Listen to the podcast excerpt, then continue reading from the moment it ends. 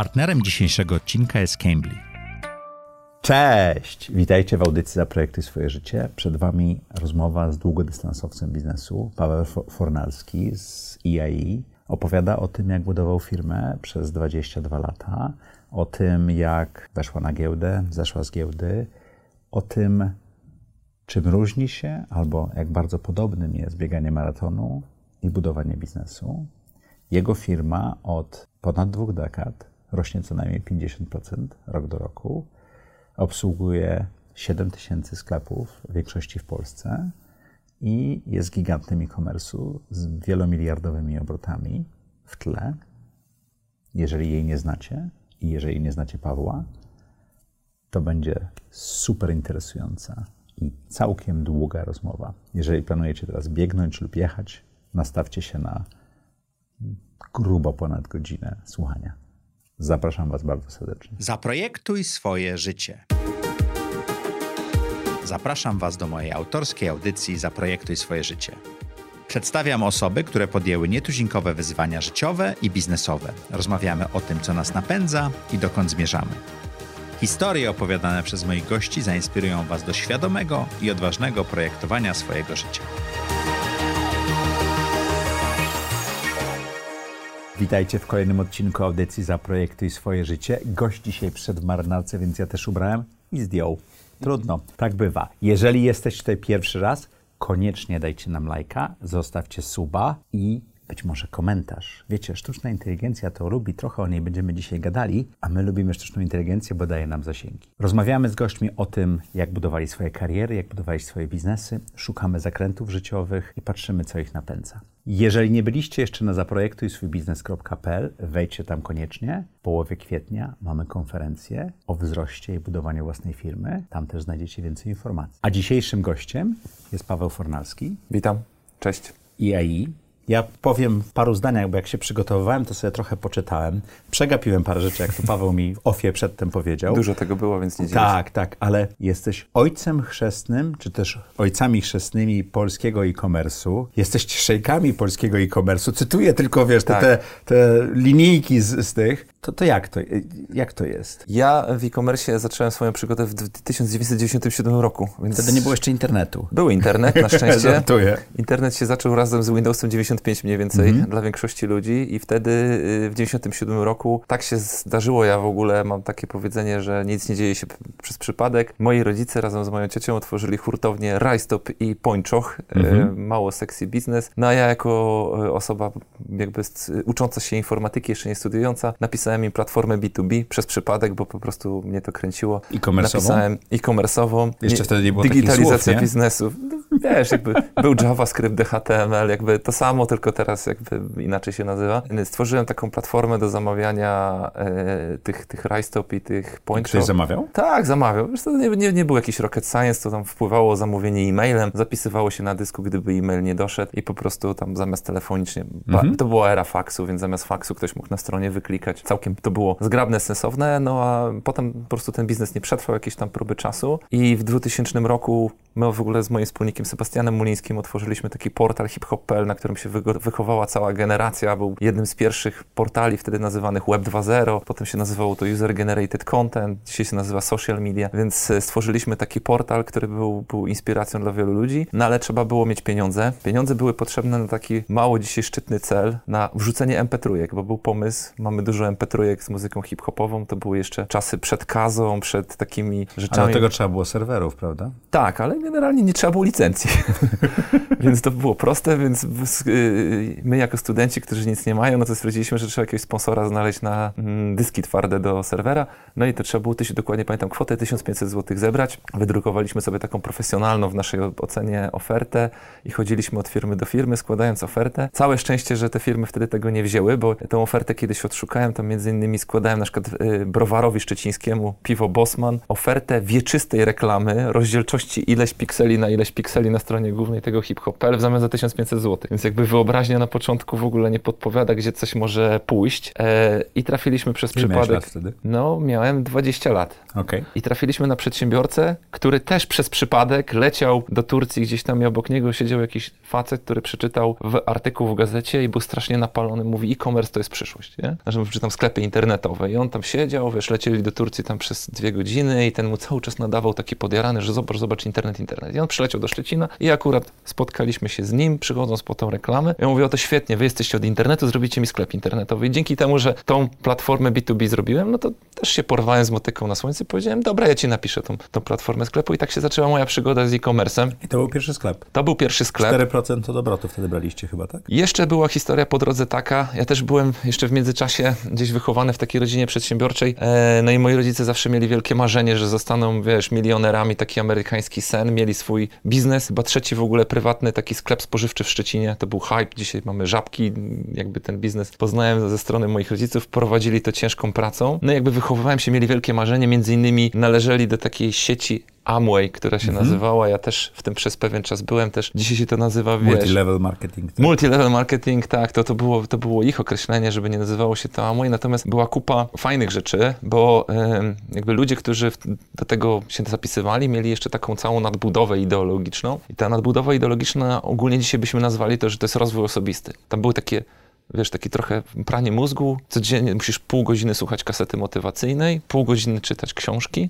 tam approved i, i tam, wiesz, pół godziny pokazywać komuś ten plan marketingowy. Nie wiem, czy byłeś, czy nie byłeś? Nie, nie byłem. Ja mam bardzo silne opinie na temat MNL-u, e, MLM-u, ale rozumiem, że to początek lat 90. to też było co innego zupełnie. Oczywiście, ale wiesz, znowu warto robić jak najwięcej, bo to potem, Doświadczać. potem to się jest jakimś klockiem do większej całości. Jak, jak wiesz, jakby nie widać nigdy, jak te kropki się ułożą w przód, ale w tył to wszystko było oczywiste, nie? No i wiesz, jakby będąc w tym, naczytałem się mnóstwo książek. Dzisiaj te, które są jakimiś tam bestsellerami takimi światowymi, typu Brian Tracy, jakieś tam, wiesz, w ty- stylu Drodze na szczyt i tak dalej. Ja już miałem w wieku 17 lat wykute, bo ja je po 3-4 razy czytając pół godziny dziennie przeczytałem, więc już miałem odpowiedni, e, odpowiednie podejście. No i te, jakby wracając do tego sklepu internetowego, bo nie Amwayu, więc e, jak, jak trafiliśmy tego przedsiębiorcę, no to on kazał mi napisać ten sklep internetowy, no to ja faktura, płyta CD, ładnie wydrukowałem dokumentację, no i tej dokumentacji były port do MySQL-a, coś tam, coś tam, w którym pliku należy, ładnie go nazwałem, tam config PHP, tu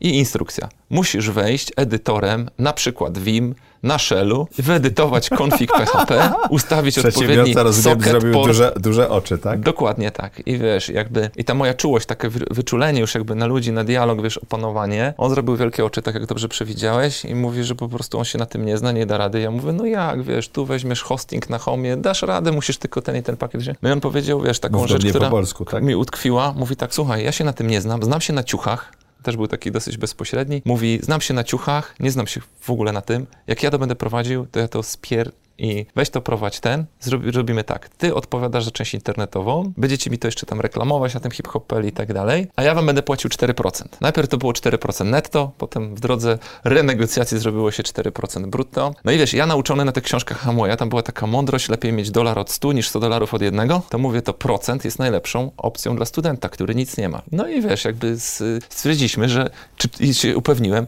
czy jak będzie, wiesz, czy nie jest to dochód zakapowany, jak to się mówi, czyli czy 4% od miliona też dostanę? Tak, dostaniesz. To super. I zrobiliśmy czwarty największy sklep internetowy w Polsce. A ile było z tej pierwszej faktury, pamiętasz? Pierwsza to było 65 zł. 65 zł na dwóch. To bardziej skomplikowane, bo było nas wtedy pięciu. Okej. Tylko pozostali trzej się obśmiali, że tak mało to nie, nie będą pracować, nie mieli wyobraźni i jakby można Zostało powiedzieć w dużym uproszczeniu zostało nas Czyli trzech, niecałe potem 12 dwóch. zł na, na głowę. Trzeba było zostać jednym słowem. Ale dokładnie zostało to rozliczone z dokładnością listonosza, który przynosi, wiesz, przekaz emerytury. Co do grosika każdemu w woreczku dałem, więc, e, więc jakby od początku to było prawidłowo, wiesz, wszystko rozliczane, prowadzone. Nie była to formalna spółka, ale jakby dla mnie słowo jest Mhm. równe, równoważne umowie i tak to po prostu prowadziliśmy. A No ty i miałeś tą wyobraźnię, że, ten, że to jest wzrost geometrycznie narastający, czy jeszcze nie? Tak, wiesz co, bo ja y, też y, zawsze wiedziałem, że jeżeli coś sobie, bardziej ekstrapo, jakby ekstrapolacja, tak, czyli jeżeli coś idzie takim kursem i jakby masz sobie z takiego dowodu matematycznego limes, to jak to, jak Mhm. to nazywam, no to jeżeli ten limes jest w nieskończoności, to znaczy, że, że to jest dobry biznes, nie? No i jakby wydawało mi się, że no, jeż- jeżeli procent nie ma limitu, e, moda hip-hopowa wtedy i w ogóle na ubrania hip-hop był, wiesz, to, to był absolutny wystrzał tego wszystkiego. Wbiliśmy się w, w 5 minut. Mieliśmy fajnego partnera biznesowego, no to znaczy, że trzeba, wiesz, rezać, nie? No i, no i w, bardzo szybko, bo już po roku z hakiem my już dostawaliśmy mm, jako procent 15, 20, 25 tysięcy co miesiąc faktury. A to Dla już były całkiem dobre pieniądze. Dla na porównania moi koledzy, którzy pracowali jako informatycy, bo to wtedy nie było Mhm. frontendowców, bla, bla, bla, był informatyk, to informatycy zarabiali 750-800 zł. A ja, miesięcznie. A ja zarabiałem jako student po, wiesz, po 20-25 tysięcy, oczywiście do podziału z, Sebastianem, nie? Więc y, no za A te... kto był tym przedsiębiorcą? Tym Bardziej- Pierwszym? W sensie? No, jaka to marka była? Skateshop.pl to był, Okej. to był sklep, który też właśnie widzisz, ta, ta moja jakby przezorność, mądrość, też ym, to akurat gdzieś tam wyczytałem z historii Billa Gatesa, które mnie fascynowały, wiesz, jak on e, sprzedał system operacyjny IBM-owi i zachowując licencję, jakby, wym- jakby pomyślałem o tym bardzo dobrze, bo oczywiście potem to się jakby pojawiła taka presja, że renegocjujemy tą naszą umowę procentową, kiedy ten sklep stał się naprawdę duży. Moją jakby mądrością w tym wszystkim było to, że ja zarejestrowałem domeny i marka była nasza. Czyli ten przedsiębiorca niejako był takim franczyzobiorcą do tego Wa- sklepu wasze- wa- internetowego waszej marki naszego. Tak, naszej marki. Którą Okej. potem, wiesz, dzięki temu, jak się nasze drogi rozstały, akurat tragicznie, bo zabił się po prostu na motorze, więc to też, y, wiesz, dosyć szybko w lekcjach biznesowych y, dostaliśmy, że ludzie są ulotni i generalnie przedsięwzięcia powinny ich przetrwać, no ale y, nasze drogi się rozeszły, a marka została i mogliśmy drugą firmę zaprosić do dalej kontynuowania SketchUp.pl. Finalnie go sprzedaliśmy, kiedy nasza przedsiębiorczość e, tutaj, znaczy kiedy nasza usługa internetowa rozwinęła się z pozostałymi sklepami internetowymi, zaczęła być taka presja, że wy sprzedajecie odzież, my sprzedajemy odzież, bo to był soft idealny dla, i dalej jest idealny dla odzieży, bo to jakby zaparkujmy ten wątek, ale zaraz, zaraz opowiem o tym więcej. Natomiast my mieliśmy markę odzieżową, inni mieli marki odzieżowe i była, było takie podskórne poczucie, że jesteśmy w jakiś sposób konkurentem i dostawcą technologii. Stwierdziliśmy, że to jest zdrowsze, żeby to sprzedać, pozbyć się tej marki. I Sprzedaliśmy być dostawcą technologii. i być tylko wyłącznie dostawcą technologii, nie? Czyli już jakby nie mieliśmy tego partnera, pozbyliśmy się marki, to oczyściło nasz biznes, dało nam dodatkowy wiatr po prostu w żagle. A też historia właśnie tego sklepu internetowego zaczęła się od tego, że mi się wydawało, że przecież jest pełno oprogramowania do sklepów internetowych, coś temu przedsiębiorcy znajdę, zainstaluję, wiesz, skasuję te Okazało 1500 się, że zł. Okazuje się, że nie ma, tak? I on mi oczywiście sam uzmysłowił potrzebę rynkową, tak? Czyli jakby ten wywiad z klientem, zrobiłem badanie rynku i on, on mi dokładnie wytłumaczył, dlaczego on nie może znaleźć softu, Używasz takich słów, których nie znałeś chyba wtedy. Badanie rynku, wywiad z klientem i tak dalej. Wiesz, to jakby dopasowuje, żeby ten język był kompatybilny z czymś, co ludzie rozumieją, tak? Dzisiaj. Tak, no bo, no bo jakby w tamtych czasach oczywiście się różne rzeczy inaczej nazywało. Natomiast jakby ta wrażliwość właśnie z, z przedsiębiorcza, z domu, z tych pierwszych przedsięwzięć, ona mi e, szybko jakby pokazywała, że tak, po pierwsze, nie ma softu do odzieży, bo nikt nie sprzedawał odzieży. Jak my zrobiliśmy ten W czwarty... internecie. W internecie. Czwarty co do wielkości sklep internetowy, to to był największy odzieżowy, bo większy w tym czasie był tylko Vivid, Merlin i Stereo. To nie były, to były sklepy z płytami CD, książkami i tak dalej. I jakby jakbyś poczytał gaz, gazety w tamtym czasie, to mówiło się, jest handel internetowy, on jest super do książek, płyt DVD i tak dalej, ale nie można w tym sprzedawać odzieży. A my zakleliśmy rzeczywistość i po prostu rozwiązaliśmy nierozwiązywalny problem i zaczęliśmy sprzedawać mnóstwo odzieży i obuwia. I to dało w ogóle, wiesz, pierwowzór dla wszystkich innych przedsiębiorców, którzy potem w Ale to, że prowadziliście przed ten portal też wam pomogło, bo mogliście reklamować ten sklep. nie? Tak, tak, tak. Czyli coś, co się dzisiaj nazywa, wiesz, traffic generation, Mhm. który jest kluczowy dla e-commerce'u, no to w zasadzie my mieliśmy portal, na który przychodziło 750 750 tysięcy unique userów miesięcznie. To wiesz, e, wydawaliśmy też gazetę e, papierową, która miała 20 tysięcy nakładu. Mhm. Jak ktoś myśli, że to jest mało, to dzisiaj Gazeta Wyborcza ma 65 tysięcy w weekendowym wydaniu. Więc e, to był magazyn, który miał 20 tysięcy kopii. Paweł, a chciałbym cię zapytać, jak ważnym w tych początkach było to, że wyrosłeś w przedsiębiorczej rodzinie? Cambly to platforma do nauki języka, dzięki której opanujesz płynnie angielski, rozmawiając jeden na jeden z native speakerami.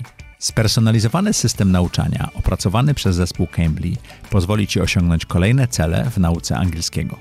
Dopasowane do Twoich indywidualnych potrzeb kursy, takie jak angielski dla biznesu, konwersacje czy przygotowanie do egzaminu, sprawią, że nauka będzie ciekawa i angażująca.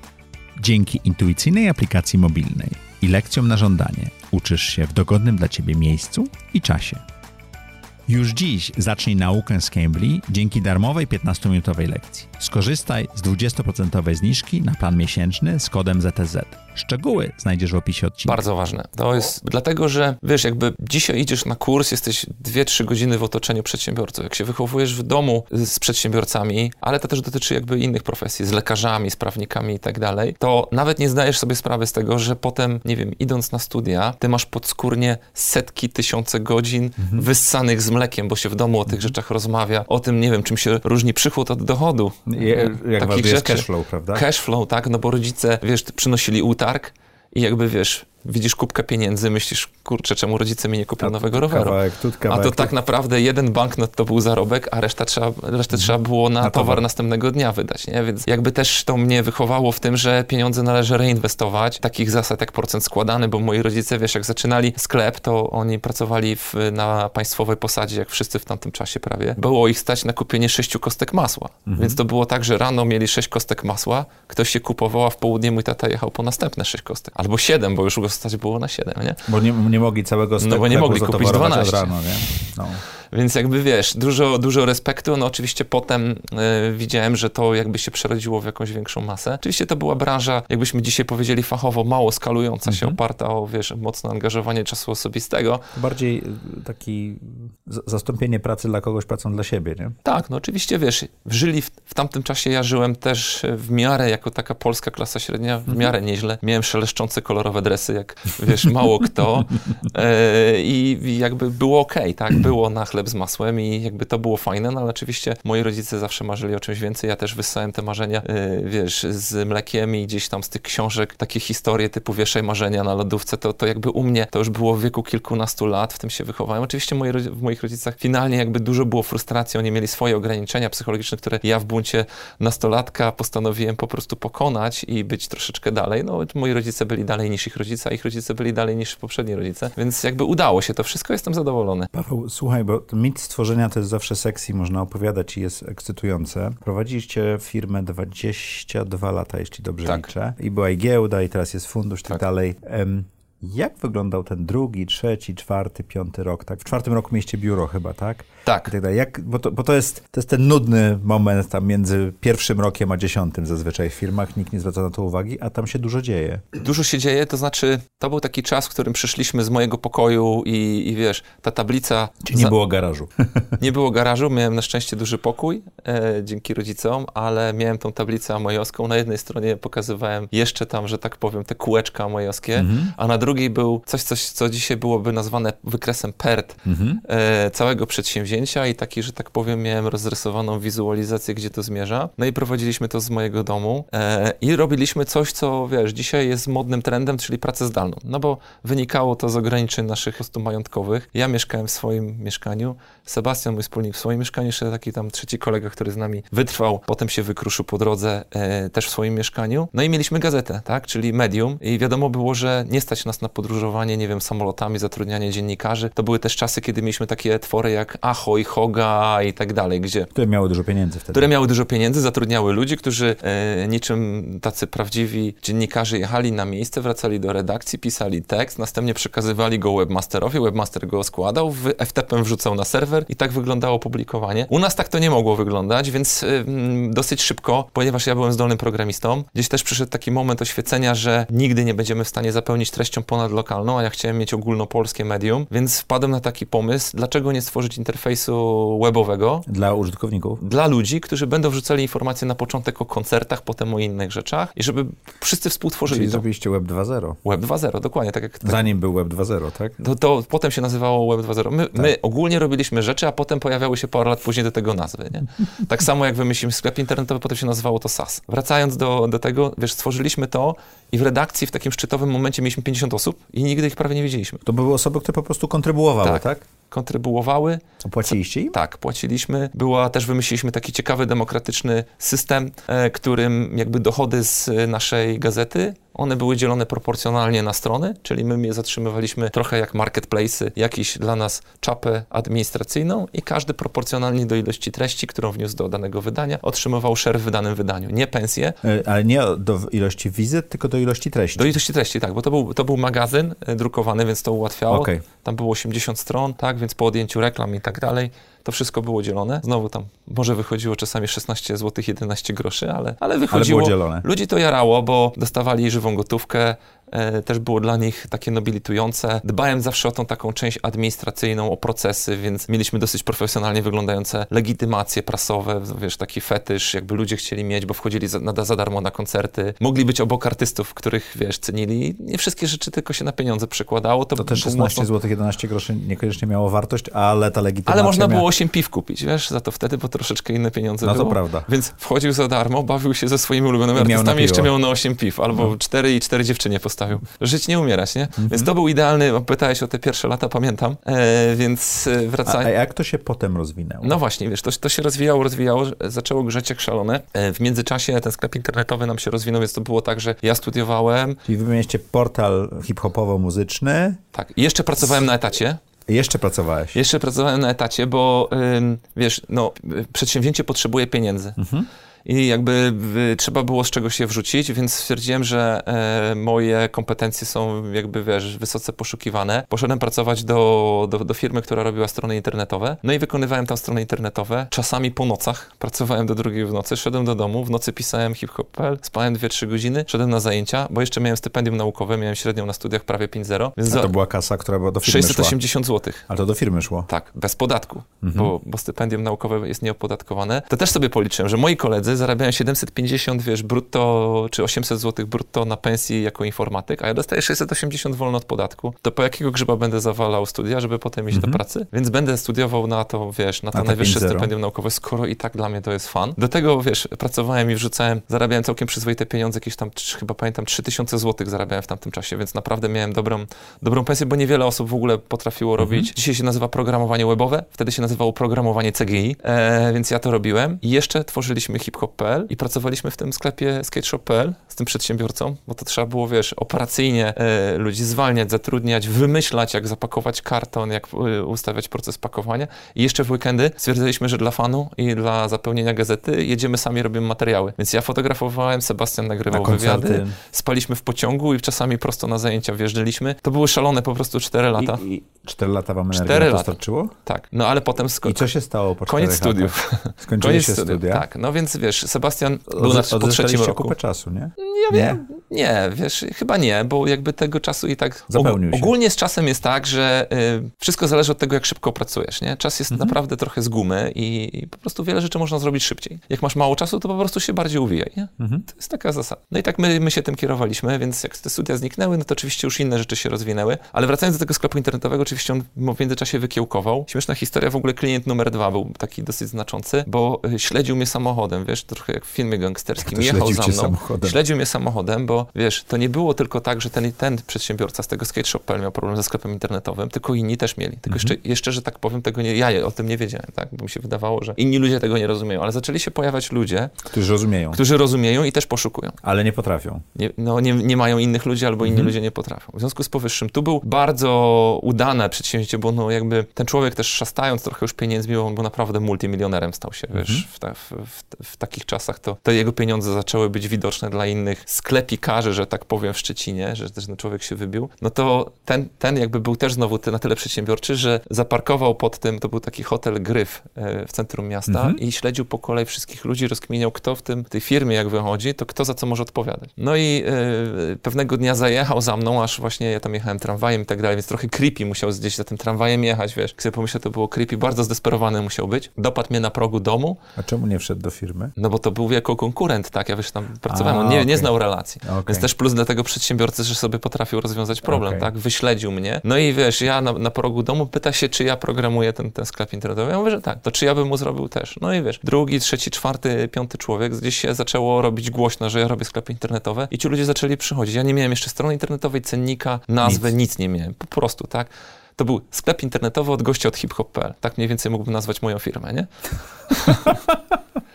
No i wiesz... To skąd jest IAI? No to... to, to dojdziemy? Dojdziemy.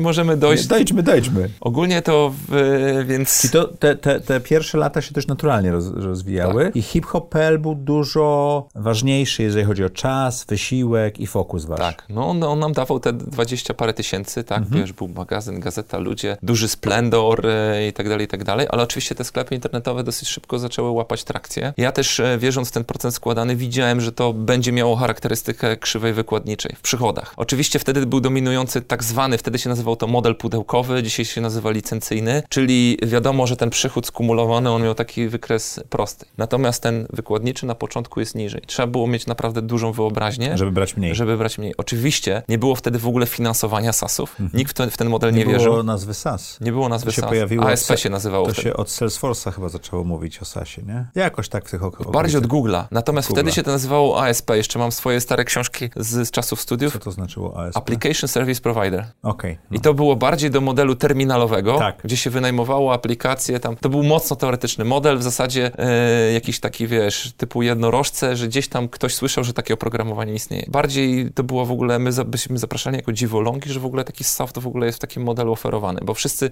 nasza cała konkurencja z tamtych czasów oferowała model w ten pudełkowy. I kupujesz pudełko, jak jest upgrade, to kupujesz kolejne pudełko. na przykład. Kupujesz Windowsa 90, 95, Tylko ten model ma 98. swoje ogromne, ogromne wady, bo nie możesz upgrade'ować klientów. e, Na i, bieżąco. A, tak, upgrade jest dosyć problematyczny. Kuszące jest to, żeby customizować ten kod, który Mhm. ci zamyka drogę do, potem do upgrade'u i tak dalej, i tak dalej. Więc na początku wydaje się, że jest zaleta, natomiast już po latach, dzisiaj już jakby nikt nie kwestionuje modelu sasowego, wie, że on jest po prostu bardziej efektywny. Natomiast wtedy model sasowy był mylony z leasingowaniem oprogramowania. Mhm. To ktoś mówi, ja nie potrzebuję leasingować przez was, ja mam tańszy leasing. I wiesz, jakby traktowali to w ten sposób. Natomiast wracając do, do, do tych sklepów, to zaczęło nam chwytać, no i, no i wtedy jakby już mieliśmy kilka sklepów. E, hiphop.pl w zasadzie już był takim stabilnym biznesem, jakby dojną krową. Mój wspólnik miał ol- olbrzymią pasję do tego, do tego wszystkiego. Czyli ty Ja- się skupiłeś na sklepach bardziej? na, jeszcze, jeszcze bardziej skomplikowane, bo po studiach mniej więcej przychodzi takie, za, takie załamanie samooceny, nie? To znaczy, O! kończysz studia, masz obronę pracy tej, odsypiasz, bo oczywiście piszesz w ostatnich 10 dniach, wiesz, gro swojej pracy magisterskiej, I co dalej, ósma klasa? Tak? bronisz i nagle, kurde, jestem dorosły, nie? Dopiero uświadamiasz sobie, Ale wychodzisz, skąd spadek samooceny? no wiesz, taki No prowadzisz tytułem, biznes, No dobra, ale czy to- jeden, drugi, no ale to jest jakiś geszeft, że tak powiem, wiesz, to jakieś amatorszczyzna, jakieś dzieciaki w szerokich 20 spodniach. tysięcy złotych miesięcznie przychodów w 2000 roku? No ale wiesz, jakby dzisiaj to jest ta droga przedsiębiorcza, jesteś wśród ludzi, którzy ci mówią, słuchaj, wiesz, ja byłem dobrym studentem, miałem propozycję doktoratu, na który zostałem Mhm. notabene na uczelni, miałem propozycję stypendium w Wielkiej Brytanii, też do pisania doktoratu, wyjazdu i tak dalej, wiesz, lepszy świat i tak dalej, zrobisz, zrobisz coś inteligentnego, co więcej, to też jest zabawne, A robienie własnej firmy nie było inteligentne. dla wszystkich ludzi w moim otoczeniu nie. No, nie było otoczenia przedsiębiorczego w Polsce. No tak właśnie, bardzo. nie? Więc jakby trzeba było mieć naprawdę dużo, wiesz, gdyby właśnie nie, nie, nie to doświadczenie takie przedsiębiorcze, to może Z bym właśnie pod tą presją, tym bardziej, że, że duża część rodziny to jacyś prawnicy, y, nauczyciele i tak dalej, to wiesz, jakby bardzo cenili sobie taką e, formalną edukację i tego typu rzeczy i uważali, że nawet pamiętam, mój dziadek mi złożył propozycję, mówi, słuchaj, to ja ci będę płacił tyle, co twoja firma ci płaci, ale rób ten doktorat. Ja mówię, dziadek, ale to jest 20 tysięcy. A nie, to mnie nie stać. No więc e, wiesz, to, to, to, to było tego typu przekonanie. No i to nie było takie oczywiste. Poza tym, wiesz, my pracowaliśmy po domach. Nie było biura, nie, Nie było biura. I ja wtedy powiedziałem Sebastianowi, słuchaj Sebastian, albo zaczynamy robić to naprawdę jak pracę, nie jakiś tam dorywczo, jak nam się chce, to coś zrobimy. To to było wtedy co? I hip-hop, i sklep? Czy, czy tak, już... sklepy, hip-hop i tak dalej. I, Mhm. i, I stwierdziłem, wiesz, tym takim, nazwijmy to kryzysem wieku jeszcze nie średniego, ale młodego, że czas to po prostu Wóz sformalizować. I, I jakby albo, albo ja wyjeżdżam na studia, będę ci pomagał, będziesz sobie prowadził ten hip-hop, a potem, bo Sebastian mówi, słuchaj, ja mam jeszcze dwa lata, zdecydujemy za dwa. Ja mówię, no nie, bo ja nie będę w Polsce zostawał tutaj na dwa kolejne lata i ty się dowiesz, co ty chcesz robić. W związku z powyższym siedliśmy jak faceci, czyli przy piwie i się umówiliśmy, że robimy to poważnie. I wtedy ja mówię, dobra, to ja chcę mieć przestrzeń do pracy, biuro, też zacząłem czuć, że model takiej pracy zdalnej ma swoje, swoje limity i też uważam, że nadal je ma, jakby nie jest doskonałym modelem. On jest dobry szczególnie w małych zespołach, nie? Model pracy zdalnej? Niekoniecznie. Ja to mo, może, może To dygre, o dygresja, zdalnej, dobra. Bo to, to jest, To, wiesz, to ci powiem, praca hybrydowa, w tej chwili taki modny termin, co wracanie się stało. do biur. Jak otworzyłem to biuro, ludzie, No. Mhm. którym my już płaciliśmy całkiem spore pieniądze za pracę dla nas, na przykład informatyką, okazało się, że nie po drodze jest im w, bi- w biurze. To, to nie jest tak, że teraz... Ze na- sobą nawzajem? Czy... W ogóle nie jest im po drodze do biura, bo nie mają kupę innych rzeczy. I w zasadzie to oni pracują dla nas pół godziny tygodniowo. A płaciłeś im? A płacisz jak za miesiąc. Okej. I teraz nagle, mm, wiesz, to jest tak jak z, y, wiesz, z dyspozycyjnością, z ćwiczeniami wojskowymi. Je sprawdzasz Mhm. po to, żeby wiedzieć, że naprawdę masz wojsko. Bo sztuka nie znaczy, że żołnierza masz.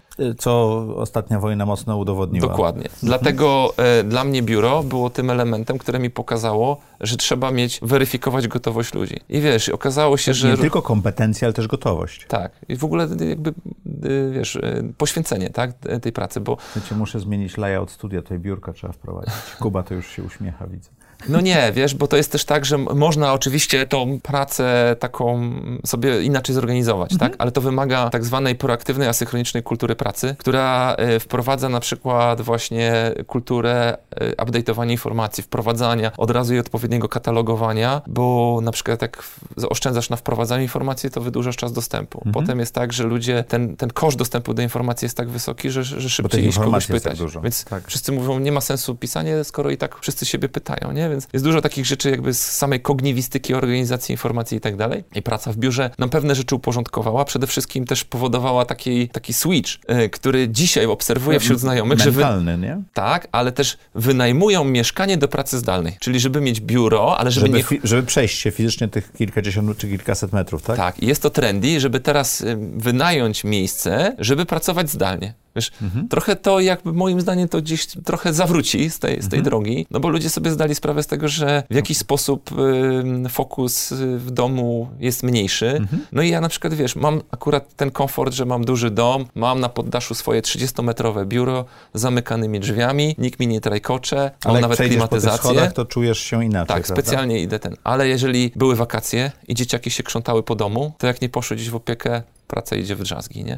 Wieczorami to Ja, jest wiesz, takie ja, mam, ja szarpanie. mam studio 782 kroki od domu właśnie po to, żeby się ruszyć, tak? Musisz się troszeczkę, wiesz, zdystansować. Co Mhm. więcej, nawet obserwuję, wiesz, moja żona raczej nie podejrzewa mnie, że robię jakieś banalne rzeczy, ale nawet, wiesz, w takich rozmowach gdzieś szybszych, ożywionych, że tak powiem, pojawiało się, ale ty przecież siedzisz w domu. Jaki problem, żebyś się zajął dziećmi? Ja mówię, wiesz, ja mam jakiegoś zajebiście Skocz ważnego pocztę, kola z jakimś pocztę, odbierz paczkę i tak dalej, tak? funduszem wartego 100 milionów euro, to nie jest siedzenie w domu, to jest su- super odpowiedzialna praca, nie? Mhm. A jak chodzisz do biura, to, to, to jest praca, nie? To jest niestety bardzo głęboko zakorzenione we Czyli wszystkim. ta zmiana, przejście do biura pomogła wam. Tak. Y, Odsiała część pracowników. Zaczęła się moim zdaniem wtedy taka Zaczęła era. się firma. Zaczęła się firma, tak? W Czyli 2004 roku. z, z geszeftu przeszliście na, na Tak. okres firmy. Dokładnie. I wtedy za, zaczął się taki bardzo dynamiczny rozwój. Jak już, wiesz, stracisz to dziewictwo, zatrudnisz pierwszą, pierwszą osobę w biurze, to nagle okazuje się, że skalowanie jest dosyć proste. Znaczy trzeba wynajmować kolejne biura w biurowcu i trzeba stawiać kolejne biurka. I, I trzeba mieć kasę na to. Oczywiście. I bardzo szybko zaczęliśmy się na tym skupiać, że jakby okej, jak już to pokonaliśmy, to bardzo szybko się rozbudowaliśmy tam do 10-12 osób. Trzeba było z takiej kamienicy nad klubem, że tak powiem, wiedzieliśmy, że przychodzi piątek po południu, bo nasza podłoga zaczynała grać, to wtedy przeprowadziliśmy się do biurowca, takiego może jeszcze nie, nie jakiegoś super hiper, ale takiego już, który wyglądał jak biurowiec, miał jakąś recepcję i tak dalej. No i wtedy, że tak powiem, to wszystko zaczęło bardzo szybko przyrastać i no pojawiły się potrzeby kapitałowe, tak, więc jakby zaczęliśmy widzieć, że tak naprawdę już Potrzeby tych kapitałowe pojawiły się, bo rośliście w kosztach i w ludziach prędzej niż przychody były w stanie rosnąć. No, tak? no wiadomo, że nie rośliśmy prędzej, bo jednak ten konserwatywny sposób prowadzenia nas jakby limitował, nie mieliśmy żadnego długu. Się. Tak, no to się wtedy nazywało akumulacja kapitału własnego i jakby my ten kapitał akumulowaliśmy, no ale rodziła się, wiesz, kolejna presja, tak? Już mieliśmy pod trzydziestkę, a my dalej nie mieliśmy pieniędzy. I Bo, bo wszystkie pieniądze, które zrobiliście, zostawiały w Tak, firmie. i wiesz, e, na, na, nasze dziewczyny czasami musiały nam piwo stawiać dalej, co było dla nas krępujące, bo my autentycznie nie mieliśmy pieniędzy, wiesz. A mieliśmy, już nie było po dwa złote. No nie było, ale wiesz, nasi pracownicy już zaczynali żyć znacznie lepiej niż my, więc Mhm. jakby to, było, to była jedna strona, ale drugą, którą jakby dla mnie była też taka super ważna, to znaczy gdzieś właśnie w książ książkach o Billu Gatesie wyczytałem, że on miał taką zasadę, że musi minimum mieć trzymiesięczny, trzymiesięczne koszty odłożone w gotówce na koncie. Mieć gotówki na trzy miesiące Tak. działania firmy. Tak, i A dla mnie tak to była mieliście? taka mantra, bo trzy miesiące trwało wypowiadanie umów, jakby dla mnie Mhm. zawsze to, to było super, ta etyczna strona super ważne, więc mówię tak, jeżeli ja mam um, trzymiesięczną umowę z klientem, że mu mogę wypowiedzieć, że jakby się cały biznes i wszystko posypało, to ja muszę mieć za trzy miesiące jakby na koszty, zanim ludzi zwolnię i tak dalej, żeby się ze wszystkimi rozliczyć. I ten trzy, jakby kumulowaliśmy, ale jednocześnie koszty rosły, tak, więc to było coraz, coraz trudniejsze i zaczęło wpływać, wiesz, na nasz jakiś taki protekcjonizm w podejmowaniu decyzji, czyli one zaczęły być powściągliwe bardzo. Czyli przez to, że mieliście za mało pieniędzy, kapitału obrotowego, czy tam kapitału na rozwój, bo to nie obrotowy, tak. w tej firmie, to wasz sposób podejmowania decyzji i był taką barierą dla wzrostu. Tak. No na przykład wiesz, mówiąc wprost, testowałeś, e, wiesz, potrzebę biznesową na trzy moduły, mogłeś napisać jeden, mhm. a dwa pozostałe ktoś, ktoś jakby kupował na rynku, tak, albo tworzył i można było to robić szybciej i wtedy, wiesz, wpadliśmy na pomysł, dobra, idźmy do banku, weźmy kredyt tak? I wtedy, tak jak z tą ofertą na ten sponsoring, zaczęliśmy chodzić po bankach i pytać, kto nam da pieniądze. To no najtańszy, najtańsza forma dokapitalizowania spółki. Tak, ale... ale rozumiem, że żaden bank nie rozumiał, co robicie, tak? O, gorzej, wiesz, okazało się, że e, ja miałem kartę kredytową z limitem 7,5 tysiąca, nie było problemu, a jak chcieliśmy debet w koncie na 5 tysięcy, to było to tak skomplikowane, że generalnie było nie do pokonania. I jakby bank, ludzie z banków e, sami się śmiali, że tak po prostu jest. I w Polsce trochę tak jest z bankowości i chyba nie tylko w Polsce, że osobie prywatnej jest łatwiej dostać po prostu kredyt niż firmie. No i jakby wiesz, z frustracji tego wynikało, nie udało się, tak? No i wtedy w ogóle znowu wielki przypadek. Na grillu mojego wujka poznałem bo byli razem na wycieczce człowieka, który okazało się, że był e, wiceprezesem, potem prezesem giełdy papierów wartościowych mhm. i mówi, słuchaj, my pracujemy nad takim dokładnie projektem dla takich firm jak wy, będzie się nazywał New Connect, startujemy na tam za kilka miesięcy i będzie taki właśnie pomysł na rynek dla, dla startupów. No i generalnie, wiesz, Sebastian akurat studiował rynki finansowe, ekonometrię na, na uniwersytecie. Podjarał się, wiesz, jak szczerbaty na suchary, wiesz, giełda Taki w praktyce i tak dalej. Miał być. Tak, polski Nasdaq. No i, no i wiesz, jakby stwierdziliśmy, dobra, tego jeszcze nie robiliśmy, nie? Więc co, co nam to? Najwyżej rozwalimy, nie? Wiesz, jakby... No ale tak zawsze nam towarzyszyło takie, wiesz, przekonanie, czyli z jednej strony e, rozsądne ryzyko, ale z drugiej strony zawsze mieliśmy do tego dystans, no bo dalej mieszkaliśmy u rodziców, uważaliśmy, najwyżej pójdziemy do roboty, no co się stanie, nie? No i wiesz, e, i, i, właśnie też tak jakby brak tego długu. E, ta Ile poduszka... zebraliście na giełdzie? Milion siedemset pięćdziesiąt pięć tysięcy. To wtedy było, to był 2009 rok. Dziewiąty, nie? Tak, e, cały debiut w ogóle giełdo, jakby przekształcenie i tak dalej zajęło nam dużo dłużej niż myśleliśmy, zajęło nam prawie dwa lata. No to spółkę akcyjną trzeba było zrobić tak dalej. Tak, ze spółki jawnej przekształcenie, bo też stwierdziliśmy, że znowu jakieś takie głupie zasady honorowe, że spółka musi mieć, wiesz, założona w 2000 i tak dalej. Więc chcieliśmy przekształcić spółkę jawną, spółkę akcyjną. Zamiast założyć nową. Zamiast tak. założyć nową, no ale stwierdziliśmy, że to jest, wiesz, bardziej odpowiedzialne względem klientów, żeby nam nikt się nie dopatrywał i tak dalej, i tak dalej. Zrobiliśmy to tą drogą, przekształciliśmy. Potem okazało się, że natrafiliśmy na same bariery takie regulacyjne w Polsce, też, też e, regulatorzy jak KNF, KDPW i tak dalej, KRS uczyli się dopiero, że jest giełda i wiesz, nie ma prospektu emisyjnego i tak dalej, więc to trzeba było też jakby wykuć e, tą drogę dla pozostałych. No i finalnie, pamiętam, tuż przed świętami w 2009 roku debiutowaliśmy na New Connectie, no i, e, no i to się udało, tak? Jakie to więc było uczucie? Wielkiej ulgi. To dużo pieniędzy było wtedy, nie? Tak, wiesz, jakby, e, znaczy my pieniądze już dostaliśmy wcześniej, bo to tak naprawdę była oferta prywatna, czyli polegało to na tym, że ludzie na podstawie umów inwestycyjnych wpłacali już nam na konto, mhm. a my na koniec te akcje, które oni objęli, wprowadzaliśmy do, do mhm. obrotu publicznego.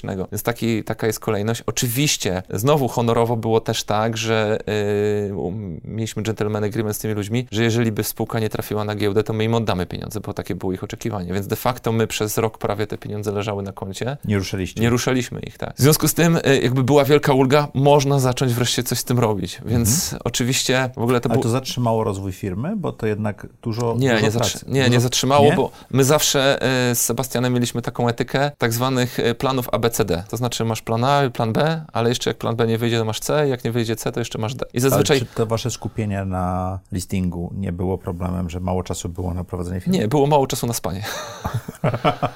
Bo my robiliśmy plan A, B, C i D. I zazwyczaj do tej pory tak jest, że żaden z planów nie wypala, ale wypala w części. Mamy chyba tytuł odcinka. To.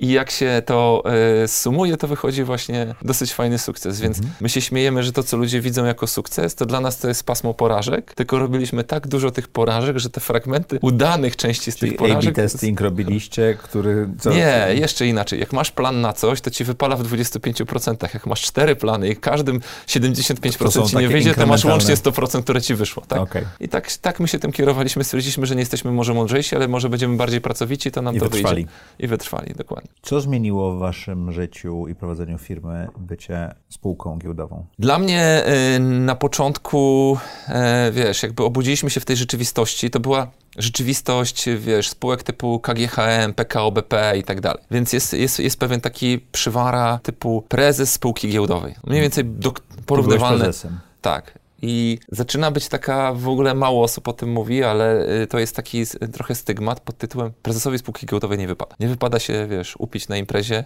nie wypada przeklinać, nie wypada napisać coś tam, prawie jakbyś był prezydentem. Mhm. Tylko, że nie na kadencję, tylko cały czas jesteś tym Nie wypada chodzić w podartych jeansach, tak? Mm, no, dużo rzeczy ci ogólnie nie wypada mhm. i dla mnie to na przykład było w jakiś sposób stresujące, bo, okay. bo ludzie mnie zaczynali pouczać. Też takie jest, wiesz, e, jeżeli na internecie ci może po prostu, że tak powiem, każdy, każda osoba, może nie, nie, nie, nie tutaj nie nazywając nikogo po, po jakoś w obraźliwy sposób, ale kupił twoją jedną akcję i uważa, że może ci udzielać rad życiowych, biznesowych, politycznych, wszystkich.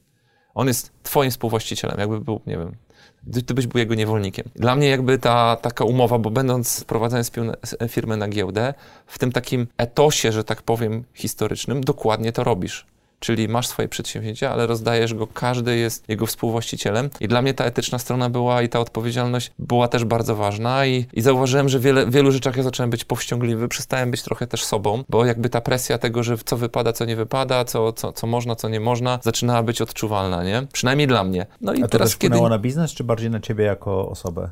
Na biznes y, wpływało co innego. To znaczy, nie dziwię się takim ludziom jak Elon Musk, którzy na przykład nie chcą SpaceXa na giełdzie czy, mhm. czy innych, bo jak, jak ma się firmę na giełdzie, to faktycznie ta perspektywa od raportu do raportu zaczyna no na, być bardzo... Kwartał i obecny tak. kwartał są super ważne, tak? Tak, bo nawet jeżeli mówisz sobie, dobra, olać to i tam przez pewien czas zanurkuje, niestety super dużo, jakby bardzo mało ludzi w ogóle rozumie giełdę, w tym sensie, że na przykład jak nasz kurs zanurkował, bo my zaczęliśmy, pamiętam, od 2,55 na na pierwszym dniu notowań, potem wzrosło do 4 zł, a potem gdzieś był taki historyczny moment, że spadło kurs akcji na złotówkę. Czyli jakby firma rosła, miała coraz więcej zysków, coraz więcej przychodów, coraz więcej przychodów, absolutnie nic nie powinno nikogo martwić, ale, wycena ale jedyne co rozumieli, to z 4 zł spadło na złotówkę. I co oni mówili? Jeżeli oni stracili tyle pieniędzy, to oni zaraz zbankrutują. I na przykład klienci mówili, ale ja nie wiem, czy ja mogę u was kupić soft, bo przecież wy zaraz bankrutujecie. A to aż tak akcji, było? Tak. A kurs akcji nie poleciał dlatego, że mm, coś złego się działo w firmie, tylko dlatego, że zrobiliśmy też głupio, jakby z braku doświadczenia, że wybraliśmy takich inwestorów, którym ufamy, którzy nas znają i wszyscy trzymali swoje akcje. Nikt nie sprzedawał, więc jak nikt nie sprzedawał, była mała płynność. Jak była mała płynność, to w pewnym momencie ludzie się przestali interesować tym walorem, bo jego kupienie powodowało, że potem, wiesz, jakby w notowaniach, jak masz takie, masz, masz jakby wzrosty, ale masz też obrót. Ten obrót był bardzo mały. Też łatwo wpłynąć na kurs. Tak, a giełda też zaczęła, zrobiła bardzo niefajną rzecz, bo zaczęła e, na New Connectie w pewnym momencie w drugim czy trzecim roku oznaczać sp spółki liquidity risk, mhm. takim na czerwono. Co w ogóle też e, pamiętam, taka gazeta Dziennik Internautów zrobiła głupotę, bo napisała, że EIE jest spółką zagrożoną likwidacją, czyli liquidity przetłumaczyli jako likwidacja. Wiesz, śmieszne, ale... Ale wpłynęło to na kurs. Oczy... Nie, no wiesz, już w ogóle zanurkował w dół, nie? Mhm. Więc e, pamiętam, że, że po prostu, e, wiesz, jesteś edukatorem, w zasadzie my sobie wzięliśmy na garb edukowanie w ogóle rynku. jedną z pierwszych spółek na New Connectie, tak? Więc edukowaliśmy po prostu całe kurcze otoczenie, a, a, wiesz, a jednocześnie byliśmy chłopakami, którzy malowali graffiti na, wiesz, na ścianach, słuchali muzyki hip-hopowej i generalnie, wiesz, mieli, mieli dosyć bezpośredni styl życia, nagle musieliśmy się tu powstrzymywać, tu, wiesz, tu być, jak to się mówi w kulturze hip-hopowej, prawilni, grzeczni, poukładani i tak dalej, tu liquidity preference, wiesz, stajesz w krawacie i zapewniasz o tym, że, że wszystko jest że okej, okay, że klienci, więc, więc to był taki czas, który dużo, oczywiście wpłynął na rozwój, ale, ale to był dosyć dosyć pracowity też okres, jak, jak oczywiście wszystkie kolejne, ale ale to nie było takie różowe, że tak powiem, że jak już jesteś... A spółka na... rosła. Spółka rosła. Klientów było coraz więcej. Dokładnie. Nie było, nie, nie, żaden, nigdy nie było w historii firmy tak, żebyśmy się skurczyli, nawet żebyśmy urośli poniżej 35% rok do roku. Nigdy nie było takiego roku. W tamtych czasach to były w ogóle wzrosty szalone, bo to były po 100, po 120% rok do roku. Czyli razy dwa firma co roku. Razy dwa w ilości osób, w ilości biurek, w ilości komputerów, prądu i Czyli tak dalej. już sami potem nie skręcaliście biurek jak na początku? Na początku skręcaliśmy biurka, potem mieliśmy firmę do skręcania, wiesz,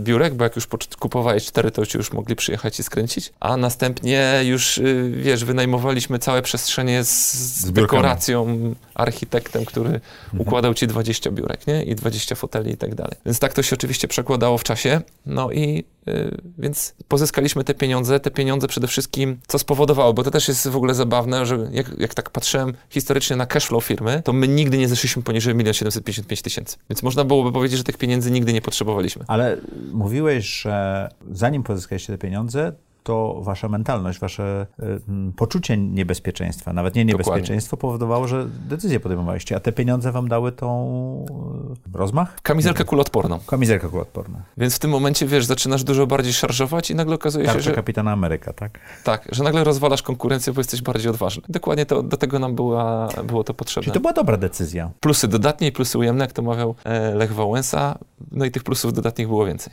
Mhm. Ale spółkę zjedliście z giełdy? Zdjęliśmy, bo wiele rzeczy już jakby stało się dla nas jasnych. Tak, po pierwsze perspektywa kwartalna, mhm. czyli jeżeli chcesz przeprowadzić większe e, inwestycje, chcesz zanurkować w dół. Ona niszczy tą perspektywę.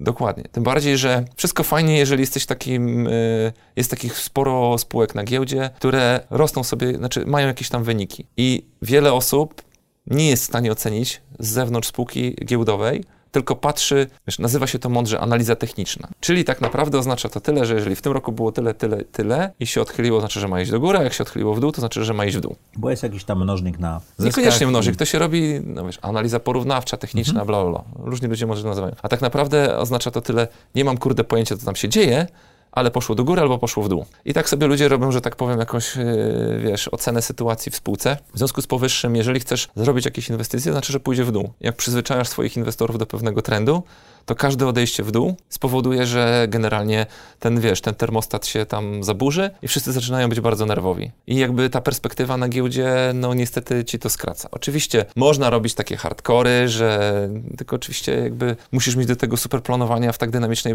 branży jak e-commerce, jeszcze sasowy i tak dalej, która dopiero powstaje. Bardzo ciężko to zrobić. To wiesz, e, robisz jak na przykład azoty, tam buduje jakąś e, fabrykę, e, całą linię poliuretanu, wydają na to jakieś miliardy, tak, wpisujesz to w amortyzację, no i to wszystko idzie zgodnie z planem, jakieś przetargi i tak dalej, i tak dalej. I ludzie rozumieją, że, że tu wchodzisz, ale to będzie inwestycja, idzie zgodnie z planami, nie, czy nie z planami. No a w takiej, takiej branży dynamicznej, jeżeli po prostu chcesz wydać pieniądze, bo masz przeczucie, że to wypali, no to taka generalnie narracja na rynku giełdowym się nie sprawdza. I ludzie tego nie kupują, więc patrzą mhm. tylko analizę techniczną, mówią, szło dobrze, coś spierdzielili, uciekamy z tej inwestycji. No i wiesz, jakby to zaczyna być stresujące, bo potem chcesz kolejne rundy, to potem powoduje na przykład takie nadpłynności spółek, że biorą za dużo kapitału od razu, tak? Bo giełda nie jest do tego, żeby zrobić exit, czy żeby nachapać się, tylko do tego, że masz pewien track record i zawsze, kiedy potrzebujesz kapitału, emitujesz nowe akcje. Do tego jest giełda, nie? Tak to powinno wyglądać. W polskiej rzeczywistości niekoniecznie. Tak nie wygląda. Zdecydowaliście się na fundusz e, private equity. Jaka to była zmiana? Gigantyczna. Znaczy, nam się wydawało oczywiście, że na początku będą same plusy, oczywiście są, e, są też minusy. Na pewno plusem dużym jest to, że e, można już wewnętrznie się po prostu umówić na KPI, na to, jakie, jaką mamy strategię, bo nikt jej nie widzi na zewnątrz, więc mhm. my sami jakby ją I rozumiemy długą perspektywę Można mieć dużo prawda? większą perspektywę i to jakby jest in plus. No i minus oczywiście jest to, że nagle e, jak się pracuje samemu, to wiele rzeczy jest, e,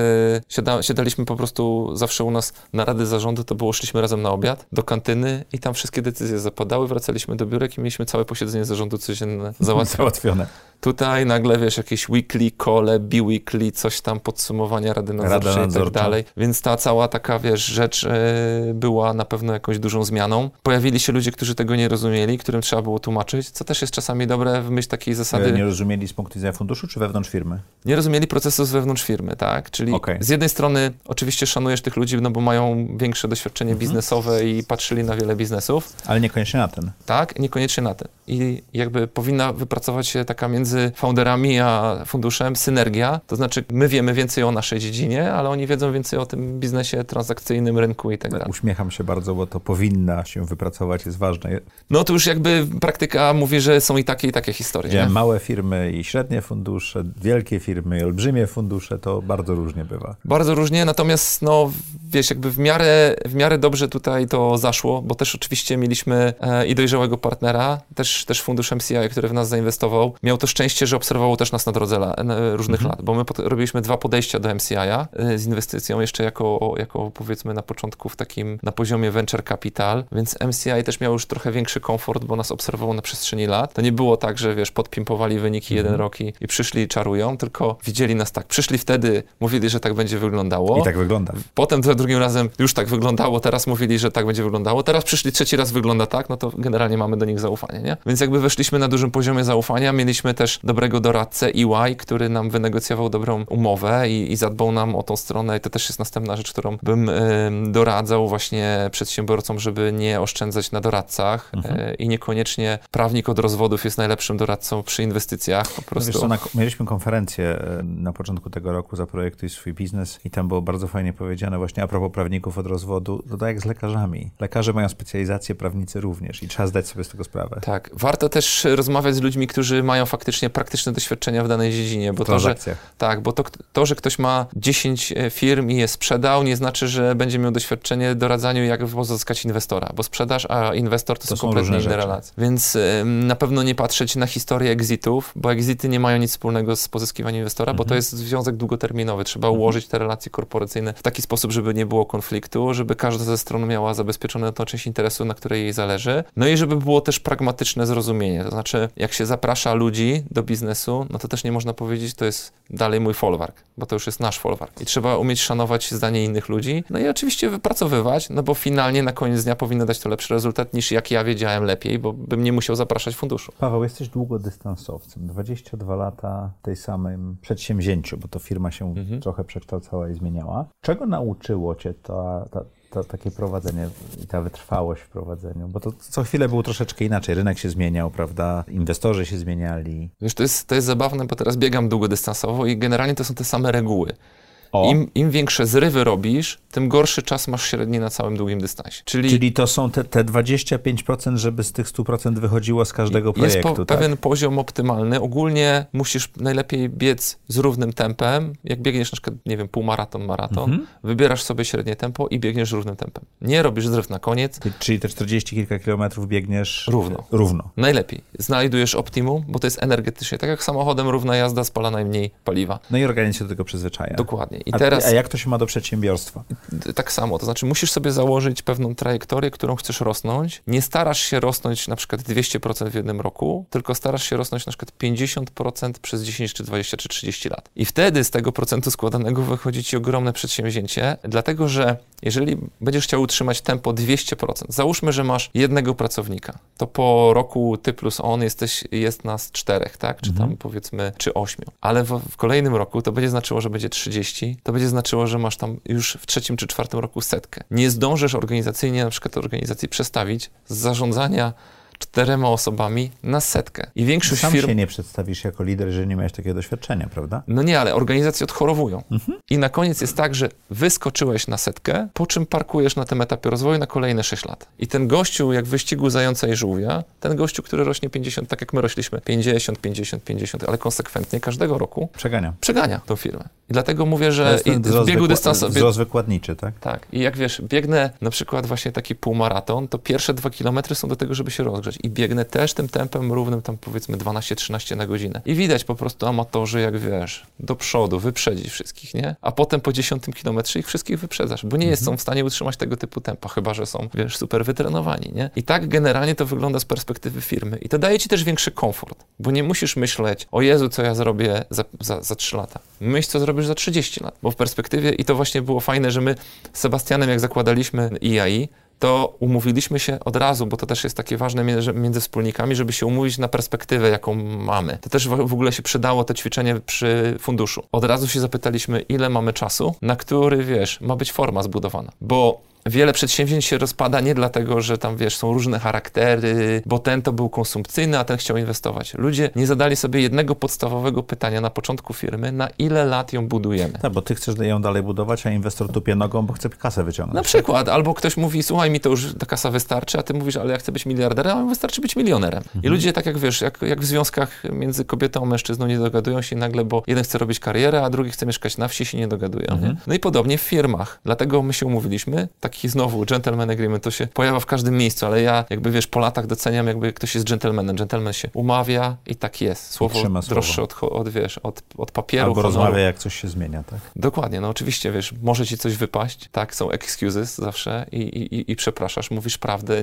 nie mogę, co mogę zrobić, żebyś poczuł się lepiej, albo żeby ci to, To naprawić. skąd miałeś tą mądrość te 10, 15, 20 lat temu? No jako dwudziestolatek, wiesz, to chyba z tego, że znowu nie szaleliśmy z tempem i zawsze patrzyliśmy, Z żeby... tych książek moja? Z książeka moja na pewno, z, wiesz, no bo to jest, ta, ta wiedza jest uniwersalna, ona jakby amway amwayem, proszek i pasta, wiesz, pastą, ale generalnie cały ten multi-level marketing, jak go nazwałeś, on się niczym nie różnił potem od marketingu afiliacyjnego. Dzisiaj się to nazywa, wiesz, influencer marketing, whatever, ale tak naprawdę to jest dalej ta sama wiedza, tylko że jakby zmienia się produkt, który sprzedajesz, ale zasady pewne e, funkcjonowanie, a one w zasadzie się nie zmieniają od początku zarania spółek kapitałowych. Spółki kapitałowe to było, w ogóle wiesz, wiele osób się zastanawia, po co w, w kodeksie spółek handlowych jest coś takiego, czy spółka jest na czas nieograniczony, czy ograniczony. Z czego to wynika? Z historii, dlatego że ludzie historycznie zawierali na przykład spółkę w tej postaci, że jak e, wysyłano na przykład przez morze czy ocean statek, no to było duże ryzyko, że on zatonie, a plus nie każdy miał pieniądze na to, żeby Całe- całe ładunek. dwa czy trzy statki zrobić, nie? Więc się ludzie zrzucali na dany statek na przykład Ale i na dany wrócił, rejs. to już koniec. I to była spółka na czas określony, nie? Ludzie, ludzie się umawiali. I, to jakby, I to było wiadomo, że to nie jest wielkie, skomplikowane przedsięwzięcie, tylko trzeba wrzucić pieniądze. Dzisiaj się ludzie umawiają, że trzeba wrzucić pieniądze, nie wrzucają. Dzisiaj się ludzie wyobrażają sobie, że to spółka będzie do miliardów, a komuś wystarczy milion i z tego się biorą wszystkie konflikty. Więc chyba to nie jest jakaś wielka mądrość, że trzeba się chwilę zastanowić, jakby gdzie to ten limes, gdzie on będzie zmierzał i po prostu przewidzieć, jakie będą konsekwencje twoich dzisiejszych decyzji. To, to wiesz, jakby mamy tutaj między uszami taką doskonałą maszynę symulacyjną, wyobraźnię i trzeba sobie tylko ją uruchomić, wyobrazić, dobra, jak będzie miał miliony, no to jak to będzie funkcjonowało po prostu, nie? I jakby chwilę sobie mówisz, dobra, to się, to się nie sprawdzi, sprawdzi. Chwilę siadasz przy tym piwie, czy kawie, czy co, co kto lubi, rozmawiasz, ja mam takie potrzeby, ja mam takie potrzeby, do tego musisz mieć zaufanie między ludźmi. Żeby było zaufanie, nie możesz faulować i generalnie, jeżeli masz tego typu relacje, to wszystko nagle staje się prostsze. Jak na ciebie jako człowieka przez 20 lat wpłynęło to, że prowadziłeś własną firmę? Potrafisz to Nie ocenić? wiem, musiałbym zrobić test AB, mieć siebie, wiesz, w wersji Mieliśmy pracy na pensji. e, profesora Płoszajskiego, który mówił, w życiu nie ma testów AB, tak? No więc nie wiem, to wiesz, to jest część mnie, mojej historii, jakby nie, nie mam innej, nie? Więc nie masz na to zewnętrznej perspektywy. nie, nie wiem, mogę sobie tylko wyobrażać, że na przykład nie mając tych doświadczeń miałbym inne i może byłbym innym człowiekiem, bo jesteśmy sumą tych doświadczeń. Nie sądzę, żebym był, jakby, to nie byłbym ja na pewno. To nie Ale wyszedłeś operacyjnie z prowadzenia firmy. Tak, po, po, y, po tych 20 w zasadzie jeden latach, bo w tamtym roku już taką decyzję wstępnie podjąłem, no jakby stwierdziłem, że przede wszystkim gdzie mam talenty, no to nie są talenty w takiej e, dyscyplinie papierkologicznej, no i też jako jednak człowiek, który wyrósł, y, wiesz, w kulturze hip-hopu, ulicznej, męskiej szatni i tak dalej, troszeczkę zaczęły mnie znowu te rzeczy martwić, męczyć, takie, wiesz, funkcjonowanie w środowisku planowania budżetu. Pamiętam, mam nadzieję, że nie ma mi tego za złe, moja CFO, która przyszła, wiesz, dużej duńskiej korporacji, mówi, no to Paweł, jaką metodą robimy budżet? Ja mówię, metodą z dupy. Ja mówię, jak metodą z dupy? No jakikolwiek zrobisz, ja i tak będę starał się 50% urosnąć. Ty weź do tego zrób Excela, żeby to się broniło. I oczywiście było tak, że pierwszego roku, wiesz, spędziłem tonę godzin Robiąc tego Excela. robiąc tego Excela i dokładnie wyszło 51%, bo gdyby było 40, to fundusz by powiedział, nie, nie, to jest za mało ambitny budżet, musicie podciągnąć. Więc i tak musi wyjść to, co sobie masz w głowie i masz ten termostat nastawiony, czyli nasz termostat to było 50% wzrostu. W związku z tym i tak to musiało wyjść. Po jakiego grzeba siedzieć na licznych zebraniach i wyciągać, żeby na koniec mieć odbicie tego w arkuszu. No i oczywiście, jeżeli masz dużą korporację, firmę, która jest wyceniana ponad miliard złotych, fundusz, to jest największa inwestycja funduszu w portfelu i tak dalej, i tak dalej, rozumiem potrzeby tych ludzi, tak? Bo ja też oczywiście staram się empatycznie to zrozumieć, że oni mogą być przerażeni, że prezes firmy miliardowej robi budżet metodą z dupy, nie? No ale moja, moje przekonanie wewnętrzne dokładnie takie było, że ja i tak wypruję z siebie flaki, żeby było 50%, bo jak wyjdzie 40, na jednym coś się posypie, to ja nadrobię w planie D, a jak trzeba będzie, to jeszcze dorzucę E. Nie prześpię, a dowiozę, nie? I, I tak po prostu było, więc taka kultura Exceli, budżetów i tak dalej trochę nie licuje z moją taką, wiesz, A z drugiej strony firma jest na tyle duża, że to jest potrzebne, nie? Czy nie? tak, jest potrzebne, wiesz, też, y, też ym, inaczej zaczynasz zarządzać w ogóle całą organizacją, zaczynasz zarządzać przez HR, tak? HR zaczyna być ważny w takiej grupie, no bo tracisz kontakt z ludźmi. Już jest ponad 100 osób, prawda? No, w EIA dzisiaj jest 300 w samym EIA prawie i, i w całej grupie, jeszcze licząc spółkę na Węgrzech, którą kupiliśmy, drugą spółkę zależną, którą mamy w Poznaniu od y, Traffic Trends, no to tak w całej tej grupie, no to jest prawie 500 osób. Wiesz, czyli już nie masz kontaktu ze wszystkimi. Dużo ludzi ma już wyobrażenie na twój temat, a nie informacje. No, prze, przekażesz magiczne 125 osób i koniec, prawda? No wiesz co, właśnie to jest ciekawe, że nam pracowitością udało się do 160 dojechać i wiesz... liczba. Donbara jest taka, ona, ona, tam jest jakiś zakres ma, nie? Ogólnie to jest liczba, mi się bardziej podoba e, takie określenie, że jak idziesz korytarzem i widzisz e, jakąś osobę i zastanawiasz się, czemu ta osoba do cholery pije sok, który, który kupiono za moje pieniądze, to znaczy, że to jest moment, w którym już przestałeś mhm, kontrolować, rozpoznawać. tak, mhm. rozpoznawać. No i, no i to gdzieś tam nastąpiło ze 3-4 lata temu, tak, bo, bo zaczęliśmy zatrudniać więcej ludzi. Oczywiście ta, ta stopniowe te szczeble pośrednio, one się budowały znowu ewolucyjnie, też było fajne, bo, bo znowu nie szalejąc jakimś rozwojem, otwierając, sztucznie pompując organizację, ci ludzie szli od, wiesz, oddolnie, byli awansowani, więc ta kultura była zachowywana. Natomiast oczywiście gdzieś, gdzieś się pojawiło znowu taki trend, w którym znowu musisz udawać kogoś, kim nie jesteś. Bo jedno z takich wydarzeń, wiesz, przełomowych dla mnie było to, jak e, na maila, mieliśmy takiego maila, który trafiał do wszystkich pracowników. Jedna dziewczyna, która pracowała chyba miesiąc czy dwa, była testerką, wiesz, dopiero przyszła uczyć się zawodu. Napisała jakiegoś takiego maila dosyć, dosyć nieprzyjemnego, obraźliwego, bo coś jej się nie spodobało. No i sobie myślisz... Do wszystkich? Do wszystkich. 300 osób, wiesz, bum. W korporacjach takie rzeczy się dzieją, nie? No i sobie myślisz tak, stary Paweł by poszedł, wiesz, opierdzielił i tak dalej, i tak dalej. No ale Jesteś teraz człowiekiem, który reprezentuje duży fundusz, wielomiliardową firmę, bo ci to ładują, ładują do głowy. Nie możesz powiedzieć tego, co myślisz. Jednocześnie przyszedłeś mnóstwo szkoleń, zarządzania, jesteś opakowany, wiesz, folią bąbelkową małego, dużego kalibru, wiesz, wszystko wyśmigane i, i jakby w myśl takiego czegoś, co ja zawsze chciałem mieć, czyli, wiesz, takiej firmy, gdzie idziesz do ludzi, jesteś, wiesz, oni mogą jeść z tobą, no taki model powiedzmy Czują bardziej... się z tobą dobrze, jak nie, to nie, to nie pracują, prawda? Tak, skandynawski czy amerykański. Mhm. Tam jest to normalne. Poszedłem do tej, do tej dziewczyny i tłumaczę jej, czemu nie ma racji. Mega, mega spokojnie, mega, mega rzeczowo, bez emocji, z uśmiechem. Pożegnaliśmy się, podziękowała mi, że super rozmowa, nie zdawała sobie sprawy z tego, że tak to wygląda i tak dalej. Po tygodniu wpływa wypowiedzenie. I z HR-u dostaję, że wynikiem tego wypowiedzenia jest rozmowa z prezesem. Ja mówię, witki opadają. Dlaczego? No i oczywiście exit interview, czekam, wiesz, z niecierpliwością na diagnozę, że tak powiem, jaka zapadła. Wiesz, bo ta dziewczyna stwierdziła, że ona jest tak głupia, że ona nie może tutaj dalej pracować i kontakt, i w ogóle ta firma jest nieprofesjonalna, bo prezes tak dużej firmy nie powinien mieć czasu dla tak mało znaczącej osoby. Wiesz, to jest mindfuck kompletny.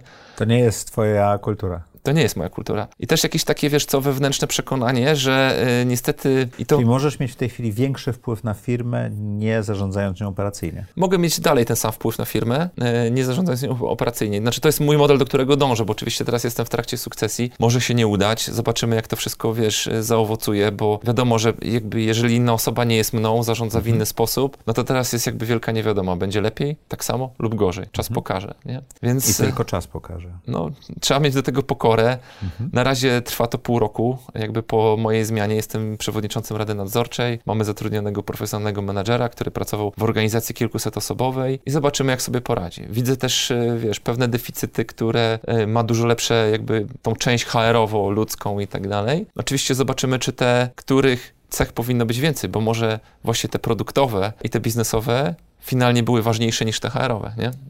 A może nie. A może nie, więc też jest ta pokora i znowu, ta kamizelka kulotporna jest super ważna, bo jak wszedł fundusz, to oczywiście odkupił połowę udziałów ode mnie i od mojego wspólnika, żeby mieć większościowy udział, więc skasowaliśmy dużo gotówki, więc mamy nie tylko kamizelkę kulotporną, ale jeszcze hełm i tarczę kapitana Ameryki. I to już nawet nie w firmie, tylko osobiście. Tak, bo to jest więcej pieniędzy, niż my wydamy do końca życia. Więc generalnie masz wbity tryb nieśmiertelności, może być jeszcze bardziej agresywny, nie? Jakby mhm. w tych swoich decyzjach, które są potrzebne, no bo na większą skalę masz coraz większą... Kupiłeś kilkadziesiąt żyć i możesz grać dalej, tak? No tak, wiesz, oczywiście tutaj to nie znaczy, że możesz podejmować głupie decyzje, bo, bo znowu miliard jest fajniejszy niż, wiesz, niż milion, nie? To, to czekaj, bo, bo, bo to, Tom Czechowicz tutaj był, zadałem mu to pytanie, zadam y, i Przemkowi, Gackowi też. Znalazłeś się na liście Forbesa, znaleźliście się tam w 27, mhm. 8 pozycja jakoś tak? Forbesa czy wprost nie pamiętam już? I tu, i tu, i, I tam, tu, i tu.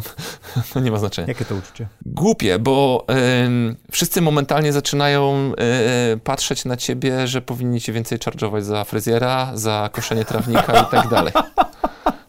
I, ale, wiesz, ale dosłownie, tak? Dosłownie, tak. I naprawdę moja żona była wściekła, bo mówi, słuchaj, chodziłam do fryzjerki, 120 zł płaciłam, a teraz mówi, że 170 będzie płaciła, bo przecież po co mi rabat, skoro mam męża milionera.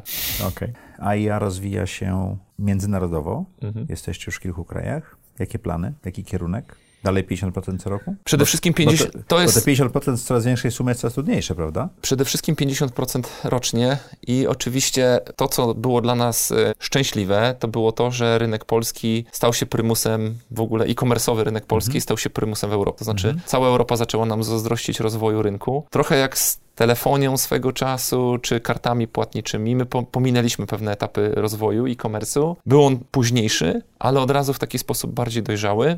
Co więcej, takie nasza obecność jako EIE, wspomagająca przedsiębiorców w prowadzeniu firm, spowodowała, że mamy w Polsce dzisiaj w e-commerce bardzo dużą klasę średnią. A klasa średnia powoduje innowacyjność i jej rozwój, dlatego że jeżeli masz nadmierną koncentrację na danym rynku zbyt dużych podmiotów, jest ich jeden, dwa czy trzy, to tak naprawdę innowacyjność na tym rynku wyhamowuje. A tak mamy w e-commerce na przykład Europie Zachodniej, gdzie jest duża koncentracja w dwóch, trzech podmiotach. One oczywiście mają wewnętrzną innowację, ale na przykład nie pojawiają się nowe koncepty typu tam, nie wiem, odroczone płatności, czy tam whatever, nie? Czy paczkomat? Czy paczkomaty.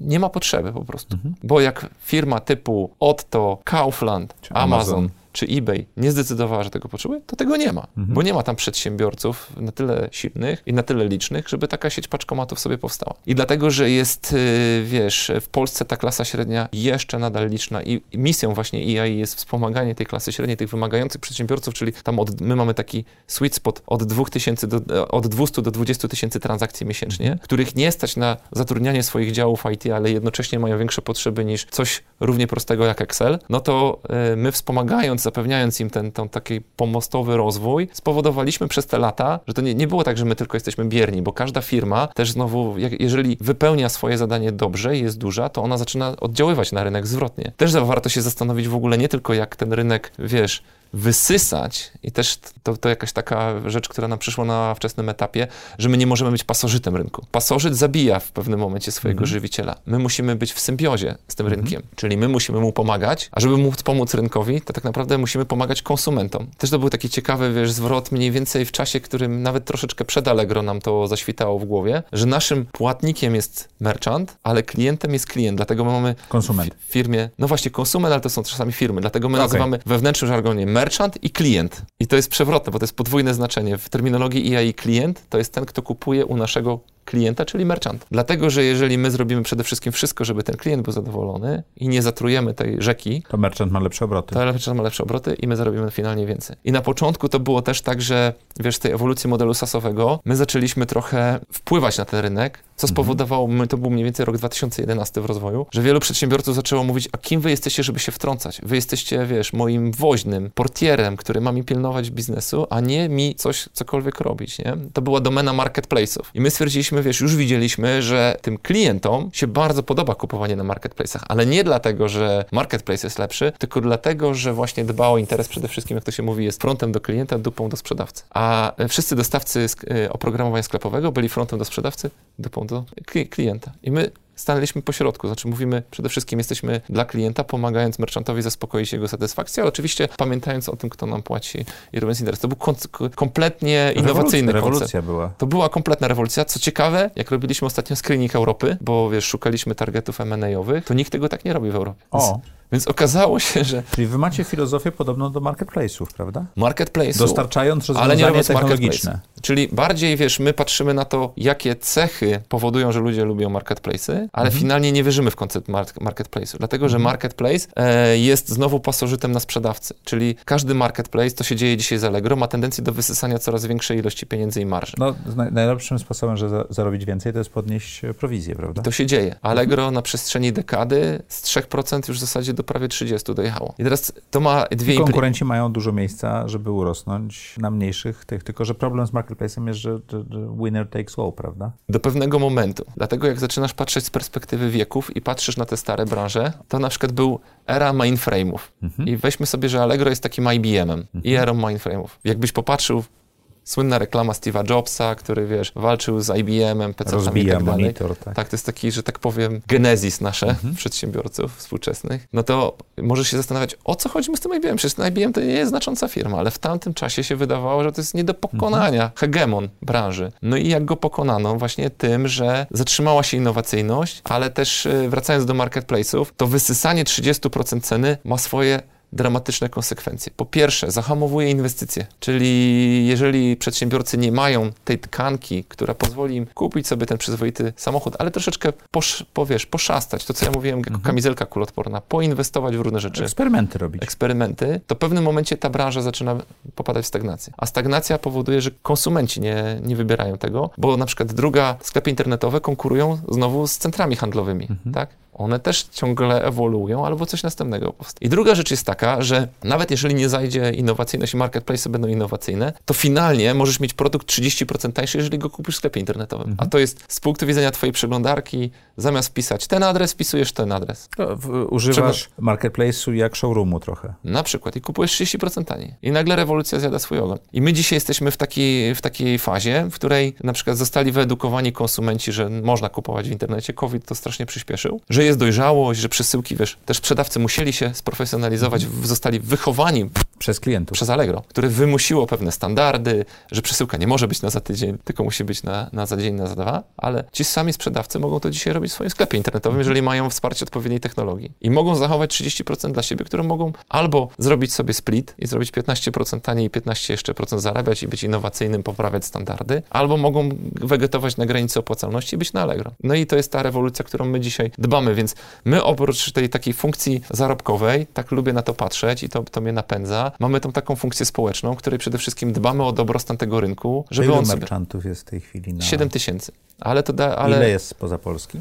niewielu. To, niewielu, to, dopiero bo, się zaczyna bo nie jest to, wiesz co, naszym, no bo właśnie, jak- jak mieliśmy ten drogowskaz 50%, to okazało się, że jak ten rynek zaczął akcelerować, to że jak my będziemy się skupiali więcej na rynkach zagranicznych, to też na przykład pomógł nam MCI trochę wykrystalizować, że to jest taki ambicjonalny, życzeniowy e, KPI. Być na Bo- zagranicę. Bo jak rozumiem, rynek polski rośnie na tyle szybko, że 50% Dokładnie. możecie robić, tak? Dokładnie. Więc na razie to jest łatwiejsze, szybsze i zdrowsze. Plus pojawiają się takie elementy, które są elementem też wyceny, czyli tak zwany masz premię za market leader, czyli generalnie jak ludzie się zastanawiają, z czego wynika wycena danej firmy, no to mamy tam powiedzmy jakąś podstawę, 7 razy EBITDA powiedzmy i do tego składasz jak w takich, wiesz, bakuganach, bronie różne dokładasz, mnożnik, tu plusy i tak dalej. Te, te, one są za różne rzeczy. Jeżeli jesteś market leader, to masz tam mnożnik jeszcze plus 4, plus 5. Potem, jeżeli jesteś, masz odpowiednie tempo wzrostu, czyli powyżej 40% konsekwentnie przez powyżej 3 lat, masz kolejne 5. I tak dalej, i tak dalej. I to składasz na przykład do mnożnika 30. Co wydaje, mu- co wydaje się abstrakcją, ale, ale jest tak, i ludzie mówią, cholera, wiesz, produkuję jakieś tam frytki, czy nakrętki i tak dalej, mam zdrowy biznes, maszyny, stal, ludzie pracują i mam tylko mnożnik 7, ale on nie jest market leader, ani, ani jeszcze jest tak zwany market enabler, kolejny mnożnik, który możesz wbić, czyli y, jesteś niezbędny do tego, żeby ktoś coś produkował, bo otwierasz dopiero dostęp do rynku. Czyli jak jesteś, mówiąc wprost, market leader, market enabler i masz odpowiednią dynamikę, to masz zajebisty mnożnik. I to jest dokładnie to, co my zrobiliśmy w EI. Wiesz, zrozumieliśmy ten pragmatyzm tego wszystkiego, więc po co ambicjonalnie mamy się zażynać, żeby iść na zagranicę, skoro musimy tylko przede wszystkim utrzymywać tą pozycję. No i oczywiście, jeżeli się zdarzy tak, Stefan Batory powiedział bardzo coś mądrego, jak rozmawialiśmy o Booksy, nie? że on musi wygrać jedno miasto, Miami na przykład, a nie całe Stany Zjednoczone. To dokładnie to samo. Tak, ja dostałem tą lekcję w jednym z moich projektów w Sztambuchu. To był taki pierwowzór Facebooka i naszej klasy dwa lata przed nimi. E, No i właśnie, wiesz, to, to, to była ta rzecz, którą ja zrozumiałem, dopiero to nam nie wyszło. I potem w książce o Facebooku właśnie przeczytałem, że, że Zuckerberg technologicznie w ogóle jakbyś spojrzał na Sztambucha i Facebook, to byś powiedział, że to Zuckerberg powinien się od nas uczyć, ale zrobił jedną rzecz lepiej i ta rzecz spowodowała, że wygrał. uniwersytety, Czyli tak? robił jeden uniwersytet i dopiero jak osiągnął pewną saturację, otwierał stronę. My na to nie wpadliśmy. Ten, ta jedna rzecz uczyniła Facebooka wielkim i tak po prostu jest. Czyli jeżeli my dzisiaj mamy możliwość zostania ważnym graczem, czy pozostania nim, bo my mamy po Allegro drugi co do wielkości GMV, czyli gr- Gross Merchandise Value, to jest 15 miliardów złotych. Wiesz, kupa kasy przepływa i teraz jeżeli to byłoby 1,5 miliarda z 10 rynków, przedsiębiorcom się wydaje, że to będzie bardziej opłacalne, bo jesteś firmą międzynarodową. A to jest Guzik, koszt. prawda. Koszt, mniejsza efektywność Rozproszenie, y, prawodawstwo, podatki. i nie masz premii do wyceny. Więc z punktu widzenia inwestorów, i inwestorzy to wiedzą, właśnie z punktu widzenia inwestorów, to jest taki, wiesz, niby common sense, ludziom się tak wydaje, ale tak nie jest po prostu, nie? Że bycie na 10 rynkach wcale nie jest e, zaletą, e, tylko może być wadą, bo jeżeli to samo możesz osiągnąć na jednym rynku, to lepiej robić to na jednym rynku, bo będziesz sprawniejszy. Paweł, obiecałeś, że po, rozszyfrujesz nazwę firmy. EI. Dobrze, no więc y, ogólnie to wiesz, my lubi, lubiliśmy sobie taki, wiesz, być takim rebels, że tak powiem, w, w biznesie. No i wymyśliliśmy sobie, wiesz, y, firmy, nazwę firmy, które, na które będą sobie po prostu wszyscy łamali język, nie? No i nazwaliśmy y, W ogóle nasze działalności też mają śmieszne nazwy. Na przykład mój wspólnik Sebastian nazwał to PHU Mulinex Import Export. Swój, swoją działalność. Wiesz, wybitnie początek lat 90. No tak? ale to oczywiście robiliśmy w 2000. To był Jest żart. Ex, tak? Tak, był żart i tak dalej. No i wiesz, stwierdziliśmy w ogóle, że e, w PKD, bo wtedy wchodziło PKD, dla mnie w ogóle mega idiotyzm. Ja lubię mhm. takie rzeczy kontestować, nie wiem, jak cookiesy są idiotyzmem, w ogóle te polityki cookies i to jest taka moja forma protestu. I były PKD. I w formie protestu do PKD e, znaleźliśmy, że najbardziej idiotycznym PKD było produkcja promów kosmicznych i statków latających. No więc sobie takie PKD wpisaliśmy jako główne, rejestrując spółkę i firma, wiesz, IAI przypomina ci statek e, kosmiczny. Już rozumiem. Potem dopiero okazało się, że Israelian Air coś tam Industries też ma IA i też wymyślili. Okazało się, że nie, wygl- nie wygooglowaliśmy tego odpowiednio, wiesz, na, na tym etapie. Natomiast no, z tego pochodziło, więc jeszcze dorzuciliśmy do tego myślnik i system.com spółka jawna. No i to była, że tak powiem, nasz żart do Jak się buntu. nazywała twoja, czy tam nazywa twoja działalność? Nie, moja akurat, y, ja założyłem niestety moją działalność dużo wcześniej, jeszcze Czyli przed nie, nie tym żartem. Jeszcze tego moja żartu. się nazywa PKF Paweł Fornalski, nie? Okay. Paweł Krzysztof Fornalski, więc od inicjałów. Sebastian już miał więcej jakby fantazji, ja już mojej działalności nie ruszałem, bo tam, że tak powiem, już to było, to już było zostane. Natomiast właśnie EI System.com spółka jawna musiał być .com, bo też mieliśmy żart, że my wyreszliśmy zery .comów. Trochę, wiesz, się śmialiśmy z tej kultury, więc musiał być .com, musiał być myślnik, bo zawsze wiesz, urzędnicy myśleli, ale minus czy wiesz, czy myślnik, no ale na klawiaturze jest to samo, więc zawsze był żart i tak dalej, i tak dalej, więc też było zawsze dużo śmiechu, jak były jakieś nagrody gospodarcze i ludzie właśnie tak jak ty zwracali uwagę, jak to się właściwie wymawia i wiesz, jakieś były diamenty na przykład Forbesa i wszyscy tak, firma A, puf, firma B, firma C i nagle czas premium. Zaraz, jak tę firmę się wymawia i wiesz, i wszyscy, a co to za firma, nie? I nagle wszyscy, z, z, z, wiesz... No wiesz, bo można ją po angielsku wymawiać, można ją po polsku I nagle. Wszyscy, ale po angielsku czy po polsku? A co to właściwie robi, wiesz? Patrzcie, nie byłem oryginalny. I nagle okazuje się, że przez głupią nazwę wszyscy nagle zaczynają o tym mówić, właściwie jak to się wymawia, więc wszyscy sobie nagle wbijają do głowy, że jest taka firma, coś tam się wymawiało i wszystkie inne, które są takie poprawne, szare i nijakie nazwy, one giną w całym to tym trochę jak zaprojektuj swoje życie, bo przecież nie można projektować życia. Na przykład, nie? Mhm. Więc, y, no, no i stąd ta nazwa pochodziła od tych promów kosmicznych. Potem jak wchodziliśmy na giełdę, to mówimy, dobra, już czas, że tak powiem, te jaja sobie skończyć. Obcięliśmy ten system.com i zostało IA i spółka akcyjna i tak jest do dzisiaj. Pawle, w audycji Zaprojektuj swoje życie nadchodzi taki moment, dzisiaj wybitnie późno, bo patrzę, że już mamy półtorej godziny materiału, że zadajemy gościom te same pytania. Jest ich dziesięć. Jesteś gotowy? Jestem gotowy. Czy możesz opisać najlepszą decyzję, jaką podjąłeś w życiu? Najlepszą decyzją w moim życiu było to, żeby zdecydować się na model sasowy, wtedy kiedy kiedy jeszcze nawet tej nazwy nie było. Nie było, czyli ten przedsiębiorca, który powiedział, że nie ma pojęcia, jak to zainstalować na serwerze Homu, bardzo szybko zapalił mi lampkę w głowie, że takich przedsiębiorców może być więcej i należy ludziom dostarczać usługę, mhm. a nie software. Ja wtedy podjąłem chyba najlepszą decyzję w życiu, czyli zainicjowałem po prostu tworzenie SASa, który dzisiaj Świadomie? jest... Świadomie? bo, bo, bo czułem, że jakby wyobrażałem sobie, że takich przedsiębiorców jest więcej, czyli mhm. zawsze sobie zadaję takie pytanie, czy to jest, e, czy to, że ktoś czegoś na przykład nie potrafi zrobić, znaczy, że jest idiotą, czy to jest po prostu trudne. Jak jest idiotą, to można to zignorować. Jak zazwyczaj jest... jest... to trudne. A zazwyczaj jest to trudne. Tak na przykład y, pamiętam, jak Steve Woźniak w swojej książce opisywał y, telewizory. Mówi, że w dawnych czasach, jak były telewizory lampowe, to każdy, każda gospodyni domowa umiała wymieniać tą lampę, rozbierać telewizor i tak dalej. I chodziło się do warzywniaka i w warzywniaku, obok naboi do saturatora, sprzedawano lampy do telewizorów. Mhm. No i on mówi, to, to był absurd. Wiadomo było, że to musi się zmienić, nie? I teraz jakby, jeżeli coś jest trudne, to znaczy, że to będzie musiało być ulepszone i to jest miejsce dla przedsiębiorcy, więc to była pierwsza taka y, ważna decyzja, no a kolejne były konsekwencją, myślę, tego samego sposobu myślenia. A co daje ci najwięcej energii czy satysfakcji w życiu? Najwięcej satysfakcji daje mi niszczenie status quo i zmienianie, poprawianie właśnie takie górnolotne życia ludziom i, i, jeżeli wszyscy uważają, że coś jest niemożliwe i taki jest wpisany porządek świata, to tak należy być, to mi satysfakcję sprawia to, jak po latach okazuje się, że wszyscy uważają, że to było oczywiste, że tak nie będzie. Dlatego przy... jesteś fanem polityki cookies? E, nie jestem fanem polityki cookies, uważam, że powinna zniknąć, ale na przykład tak było z naszą gazetą papierową, kiedy, wiesz, zaobserwowałem, że my najlepsze materiały jakby bardzo szybko poprzez taki rozproszony sposób pracy zbieramy materiały od dziennikarzy, bo mieliśmy już je na drugi dzień, ale trzymaliśmy je kolejny miesiąc, no bo musieliśmy złożyć gazetę, wydrukować, ona musiała trafić do kiosku i oczywiście jak to ta gazeta była płatna, to nie chcieliśmy wrzucać materiału do internetu, no bo nie chcemy zabijać sprzedaży naszej gazety. I wiesz, tak jakby idąc tą drogą, szybko zauważyliśmy, że trzeba zabić gazetę. Wszyscy mówili, jak? Jak gazetę? Przecież to jest przyszłość, to jest prestiż. Gazeta to gazeta, jakiś internet i tak dalej, a y, no szybka decyzja była taka, nie baliśmy się jej podjąć, zlikwidujmy tą gazetę i wrzucajmy natychmiast na drugi dzień materiały na stronę internetową. Czy jak był koncert na przykład hip-hopowy, to na drugi dzień było to już na stronie. Co to spowodowało? Że zabiliśmy cały rynek prasy. W ogóle w, w tej branży nie istnieje żadna gazeta, bo po co ktoś miał kupować po dwóch miesiącach gazetę, żeby czytać o tym, że jakiś piosenkarz był, jak Czytał po, po dwóch dniach tak, od koncertu. Dokładnie, potem robiliśmy jeszcze filmy i tak dalej, więc mhm. Wiesz, jakby dzisiaj e, zmieniliśmy to status quo, dlatego że wszyscy uważali wtedy, że to jest taki jest standard, nie da się inaczej. A dzisiaj mamy, opowiadając tą historię, mam kupę satysfakcji, że przyczyniłem się do tego, że rozwaliłem jakąś skostniałą branżę, która po prostu nie była dobra dla ludzi, bo finalnie był koncert, a ty po dwóch miesiącach swojego ulubionego... Że ona była dobra 100 lat temu, jak ta informacja przychodziła dużo szybciej, prawda? To, oczywiście, jeżeli, jeżeli ktoś nie miał możliwości innej, to gazeta była dobrą rewolucją. Mhm. Ale jeżeli teraz jest internet, to należało to rozwalić. I mi to sprawia ogromną frajdę. Jestem takim typem buntownika i po prostu znajduję sobie jakąś taką dziedzinę, i ją rozwalam po prostu. co rozwalasz teraz? Przede wszystkim hospitality, czyli biznes noclegowy. To -hmm. jest coś, co, co jakby kończymy rozwalać w Polsce. Mamy taki drugi projekt I Booking, który zapewnia stronę internetową do rezerwacji dla właścicieli apartamentów lub domów noclegowych. To jest w ogóle ciekawe, że ta branża była niezdigitalizowana, bo były systemy hotelowe, super skomplikowane, drogie, nie było dla takich właścicieli.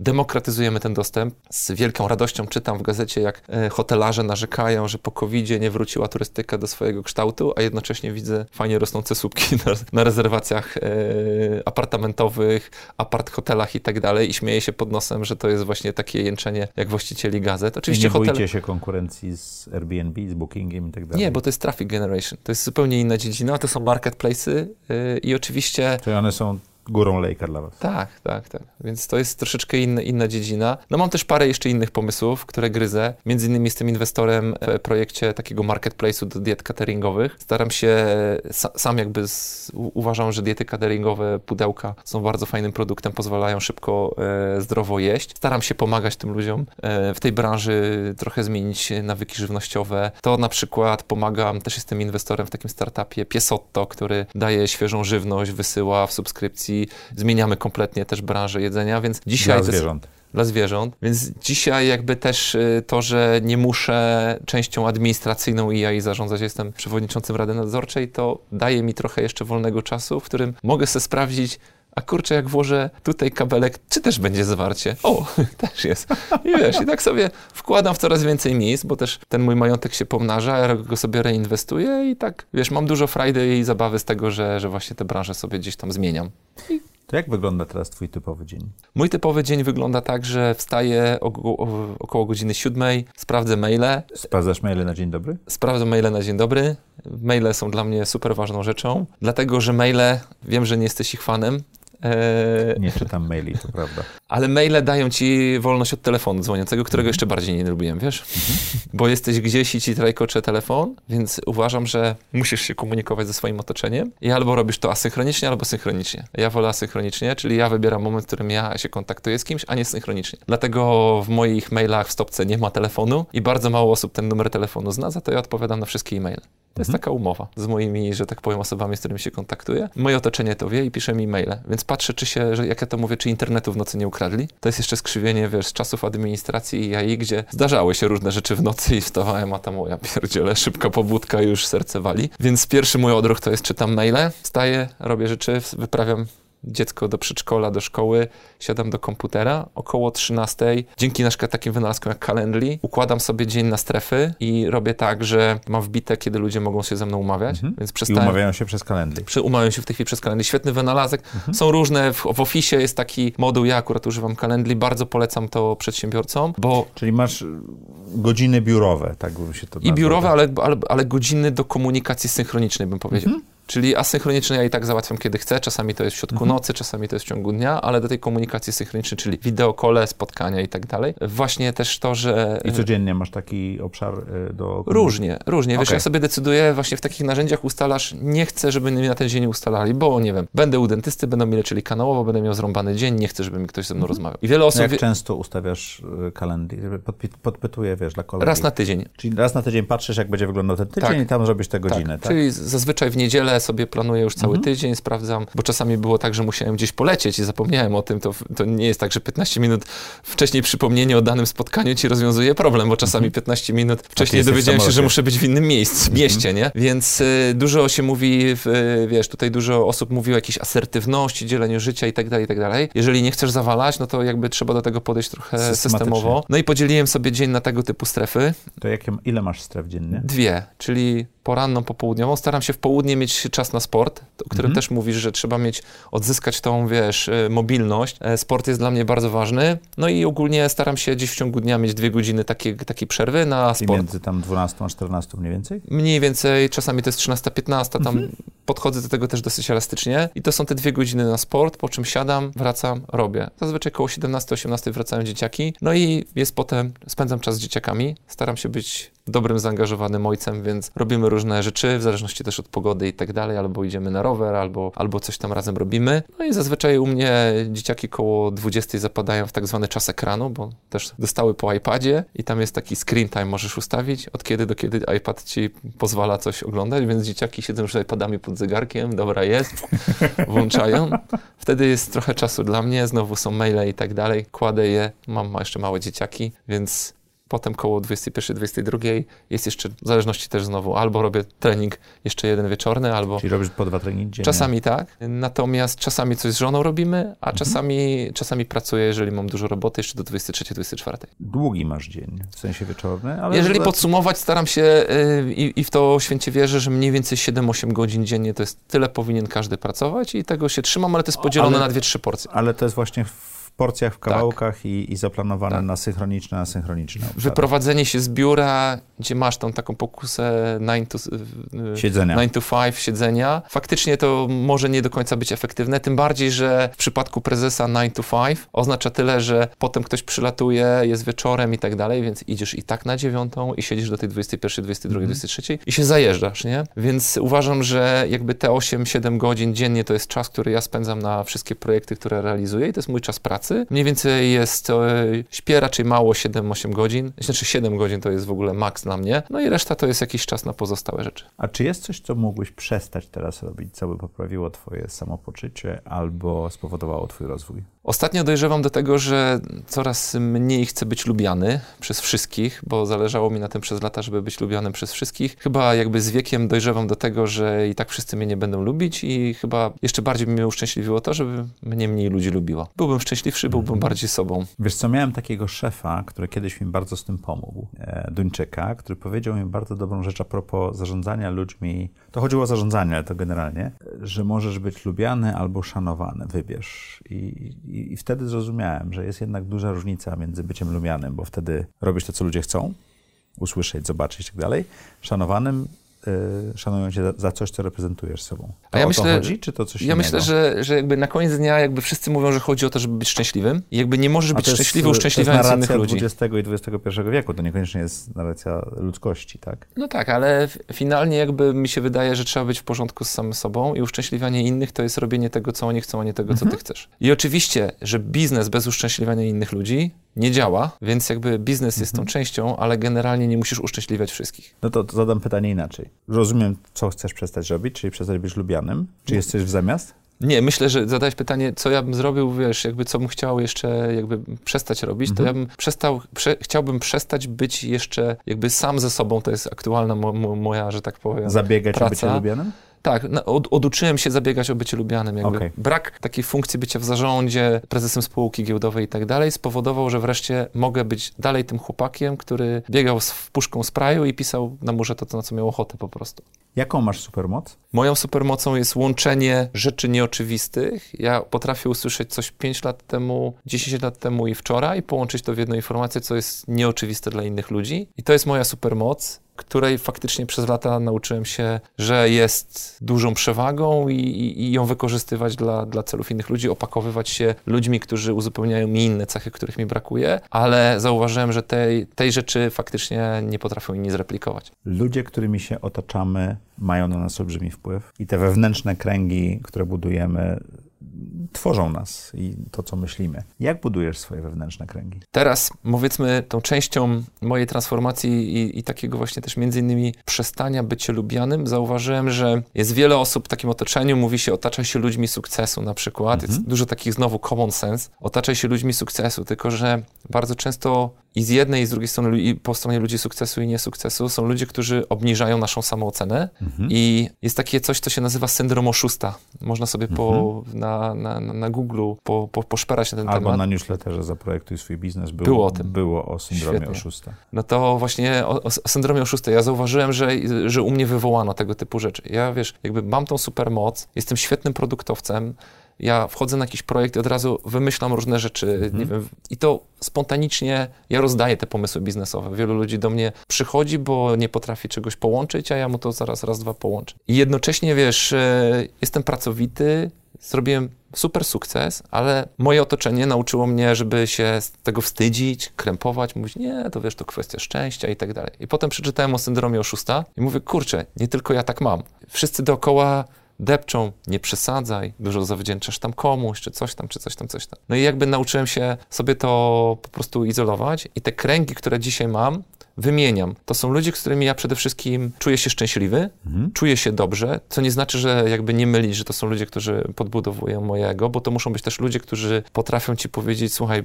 przyginasz, odleciałeś. nie przytakują. Nie przytakują i tak dalej, ale nie depczą twojej samooceny. Myślę, że to mhm. jest najważniejsze, żeby w ogóle takich ludzi mieć w otoczeniu i jak najmniej ludzi, którzy depczą twoją samoocenę. Owszem, mogą ci dawać świetne rady, być ludźmi sukcesu, mogą ci inspirować i tak dalej, ale jeżeli, depczą twoją samoocenę, dla mnie tak było, to oni mi przeszkadzali i naprawdę sporo jakby to mnie zahamowało w moich jakby sukcesach, otaczanie się tego typu ludźmi. Natomiast dzisiaj e, wymieniam tych ludzi, zrywam kontakt z takimi ludźmi, którzy depczą samoocenę, wymieniam tych na tych, którzy są otwarci, są fair, wymieniam na ludzi honorowych, a to, co oni robią, to jest wtórne, bo też jeżeli mam ludzi w takim otoczeniu, to jakby oni mi zawsze jakby do czegoś są potrzebni. Ja się czuję w ich towarzystwie dobrze. Nie wartościujesz ludzi ich sukcesami, tylko tym, jaki mają wpływ na ciebie. Finalnie tak. Dobrze to zrozumiałem? Tak, bo nie, nie jakby, myślę, że nie, jakby nie potrzebujemy tam innych przedsiębiorców, żeby oni się puszyli, wiesz, tu zrobiłem taką, taką firmę i tak taką dalej. Tak furę sobie kupiłem i tak dalej, tak? Bo dla ciebie to nie ma znaczenia. Mhm. Finalnie jakby, wiesz, masz fajnego chłopaka, który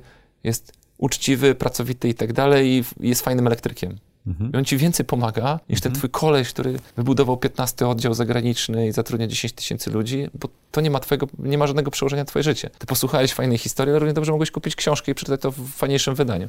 Trzy rzeczy, które chciałbyś robić za trzy lata to? Chciałbym pokonać Ironmana w mhm. dobrym czasie, nie, nie doczłapać się, tylko pokonać go naprawdę. A dobry czas dla ciebie to? No, myślę, że 12 godzin to byłoby mhm super już jakby dla mnie osiągnięciem na za 3-4 lata. Chciałbym nauczyć się pilotować helikopter i chciałbym, żeby fundusz, który sobie zacząłem robić dla zabawy, był fajnym funduszem, w którym realizuję kilka, kilkanaście projektów jednocześnie i one są fajne, sprawiają mi przyjemność i ludziom, którzy korzystają z tego typu projektów. Ale to jest fundusz, który zrobiliście ze wspólnikiem, tak? Nie, ja sobie zrobiłem go sam, czyli to też tak. To są jak, twoje pieniądze. To są moje pieniądze, no bo też historycznie było tak, że różni ludzie przychodzili do mnie poradę, bo jak zauważyłeś, lubię gadać, więc y, przychodzili do mnie, dzieliłem się z nimi pomysłami, potem chcieli mnie angażować, ja mówiłem, wiesz, nie mam czasu i tak dalej, i tak dalej. Teraz jak mi się zluzowało więcej czasu, a nie chcę też zardzewać, zardzewiać umysłowo i mam przyjemność stosowania tej wiedzy, którą zdobyłem do innych przedsięwzięć, no to jakby też ci ludzie mówią, wiesz, co tam wiedza kapitałowa i tak dalej, i tak dalej. Widzę, że e, mają problem na takim etapie, powiedzmy, może nie seed, ale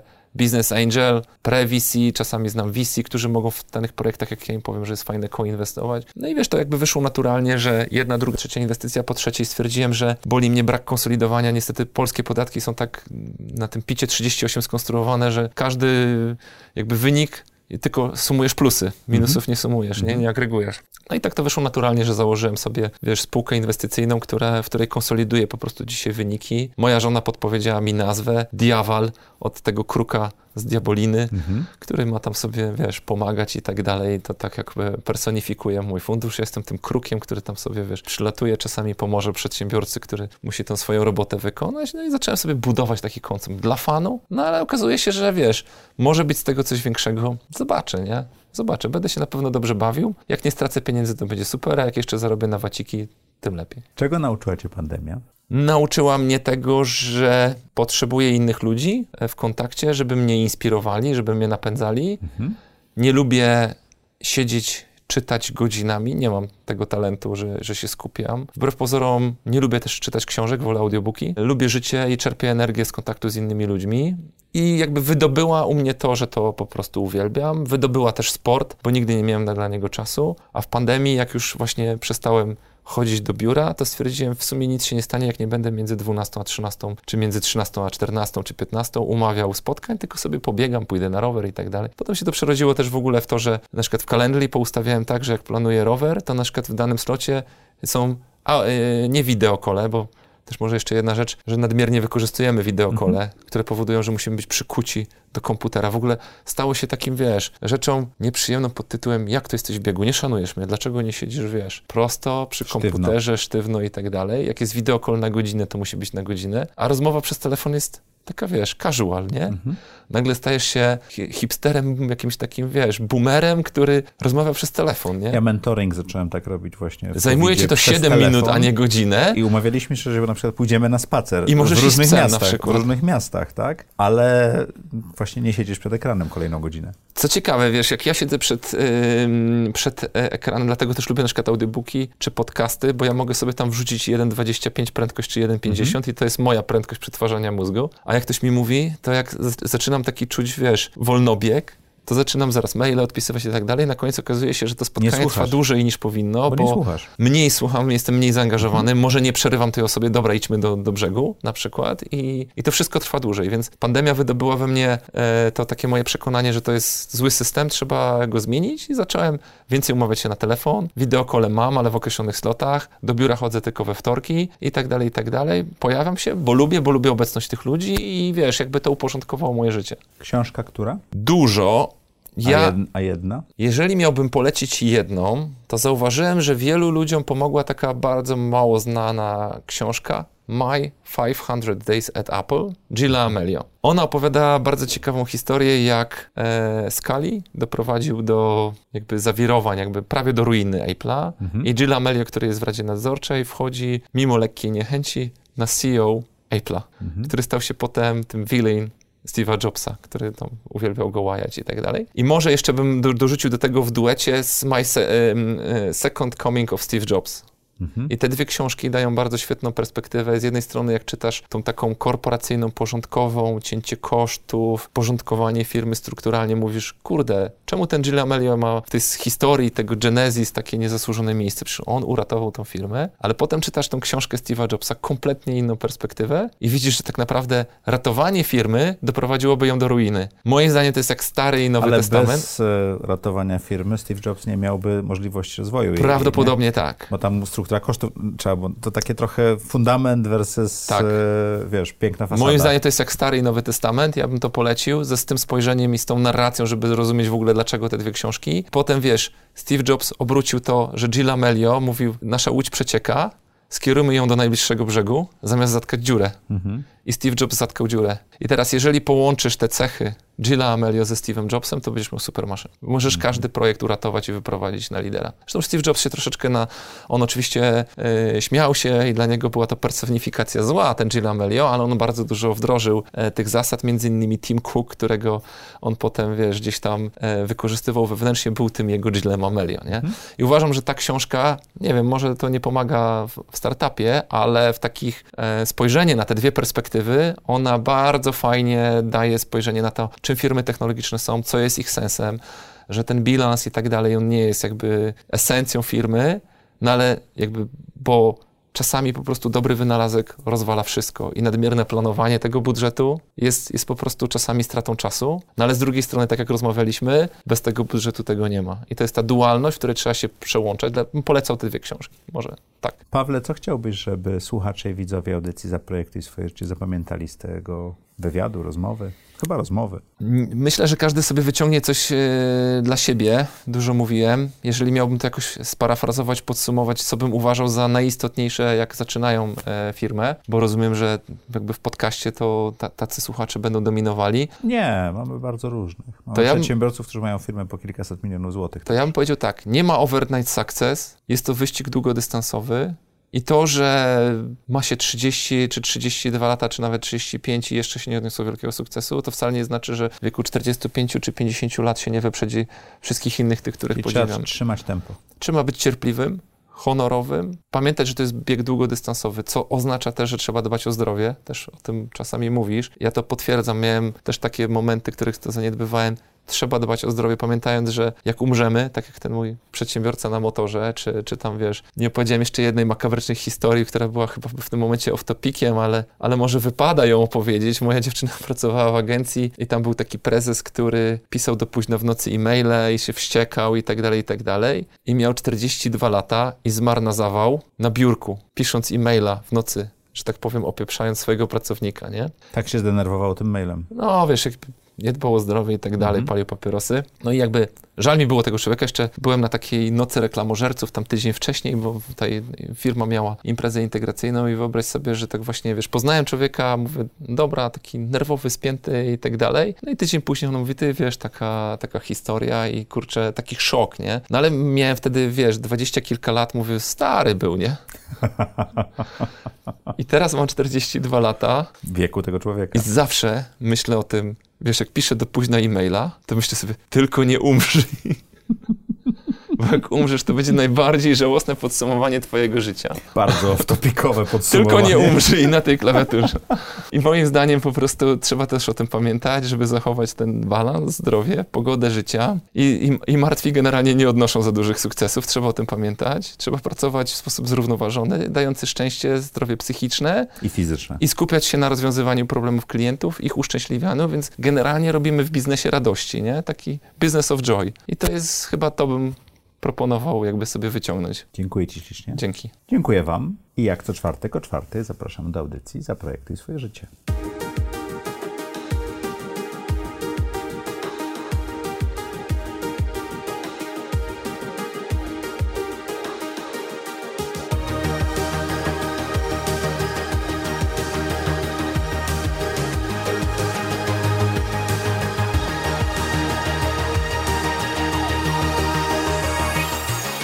Zaprojektuj swoje życie.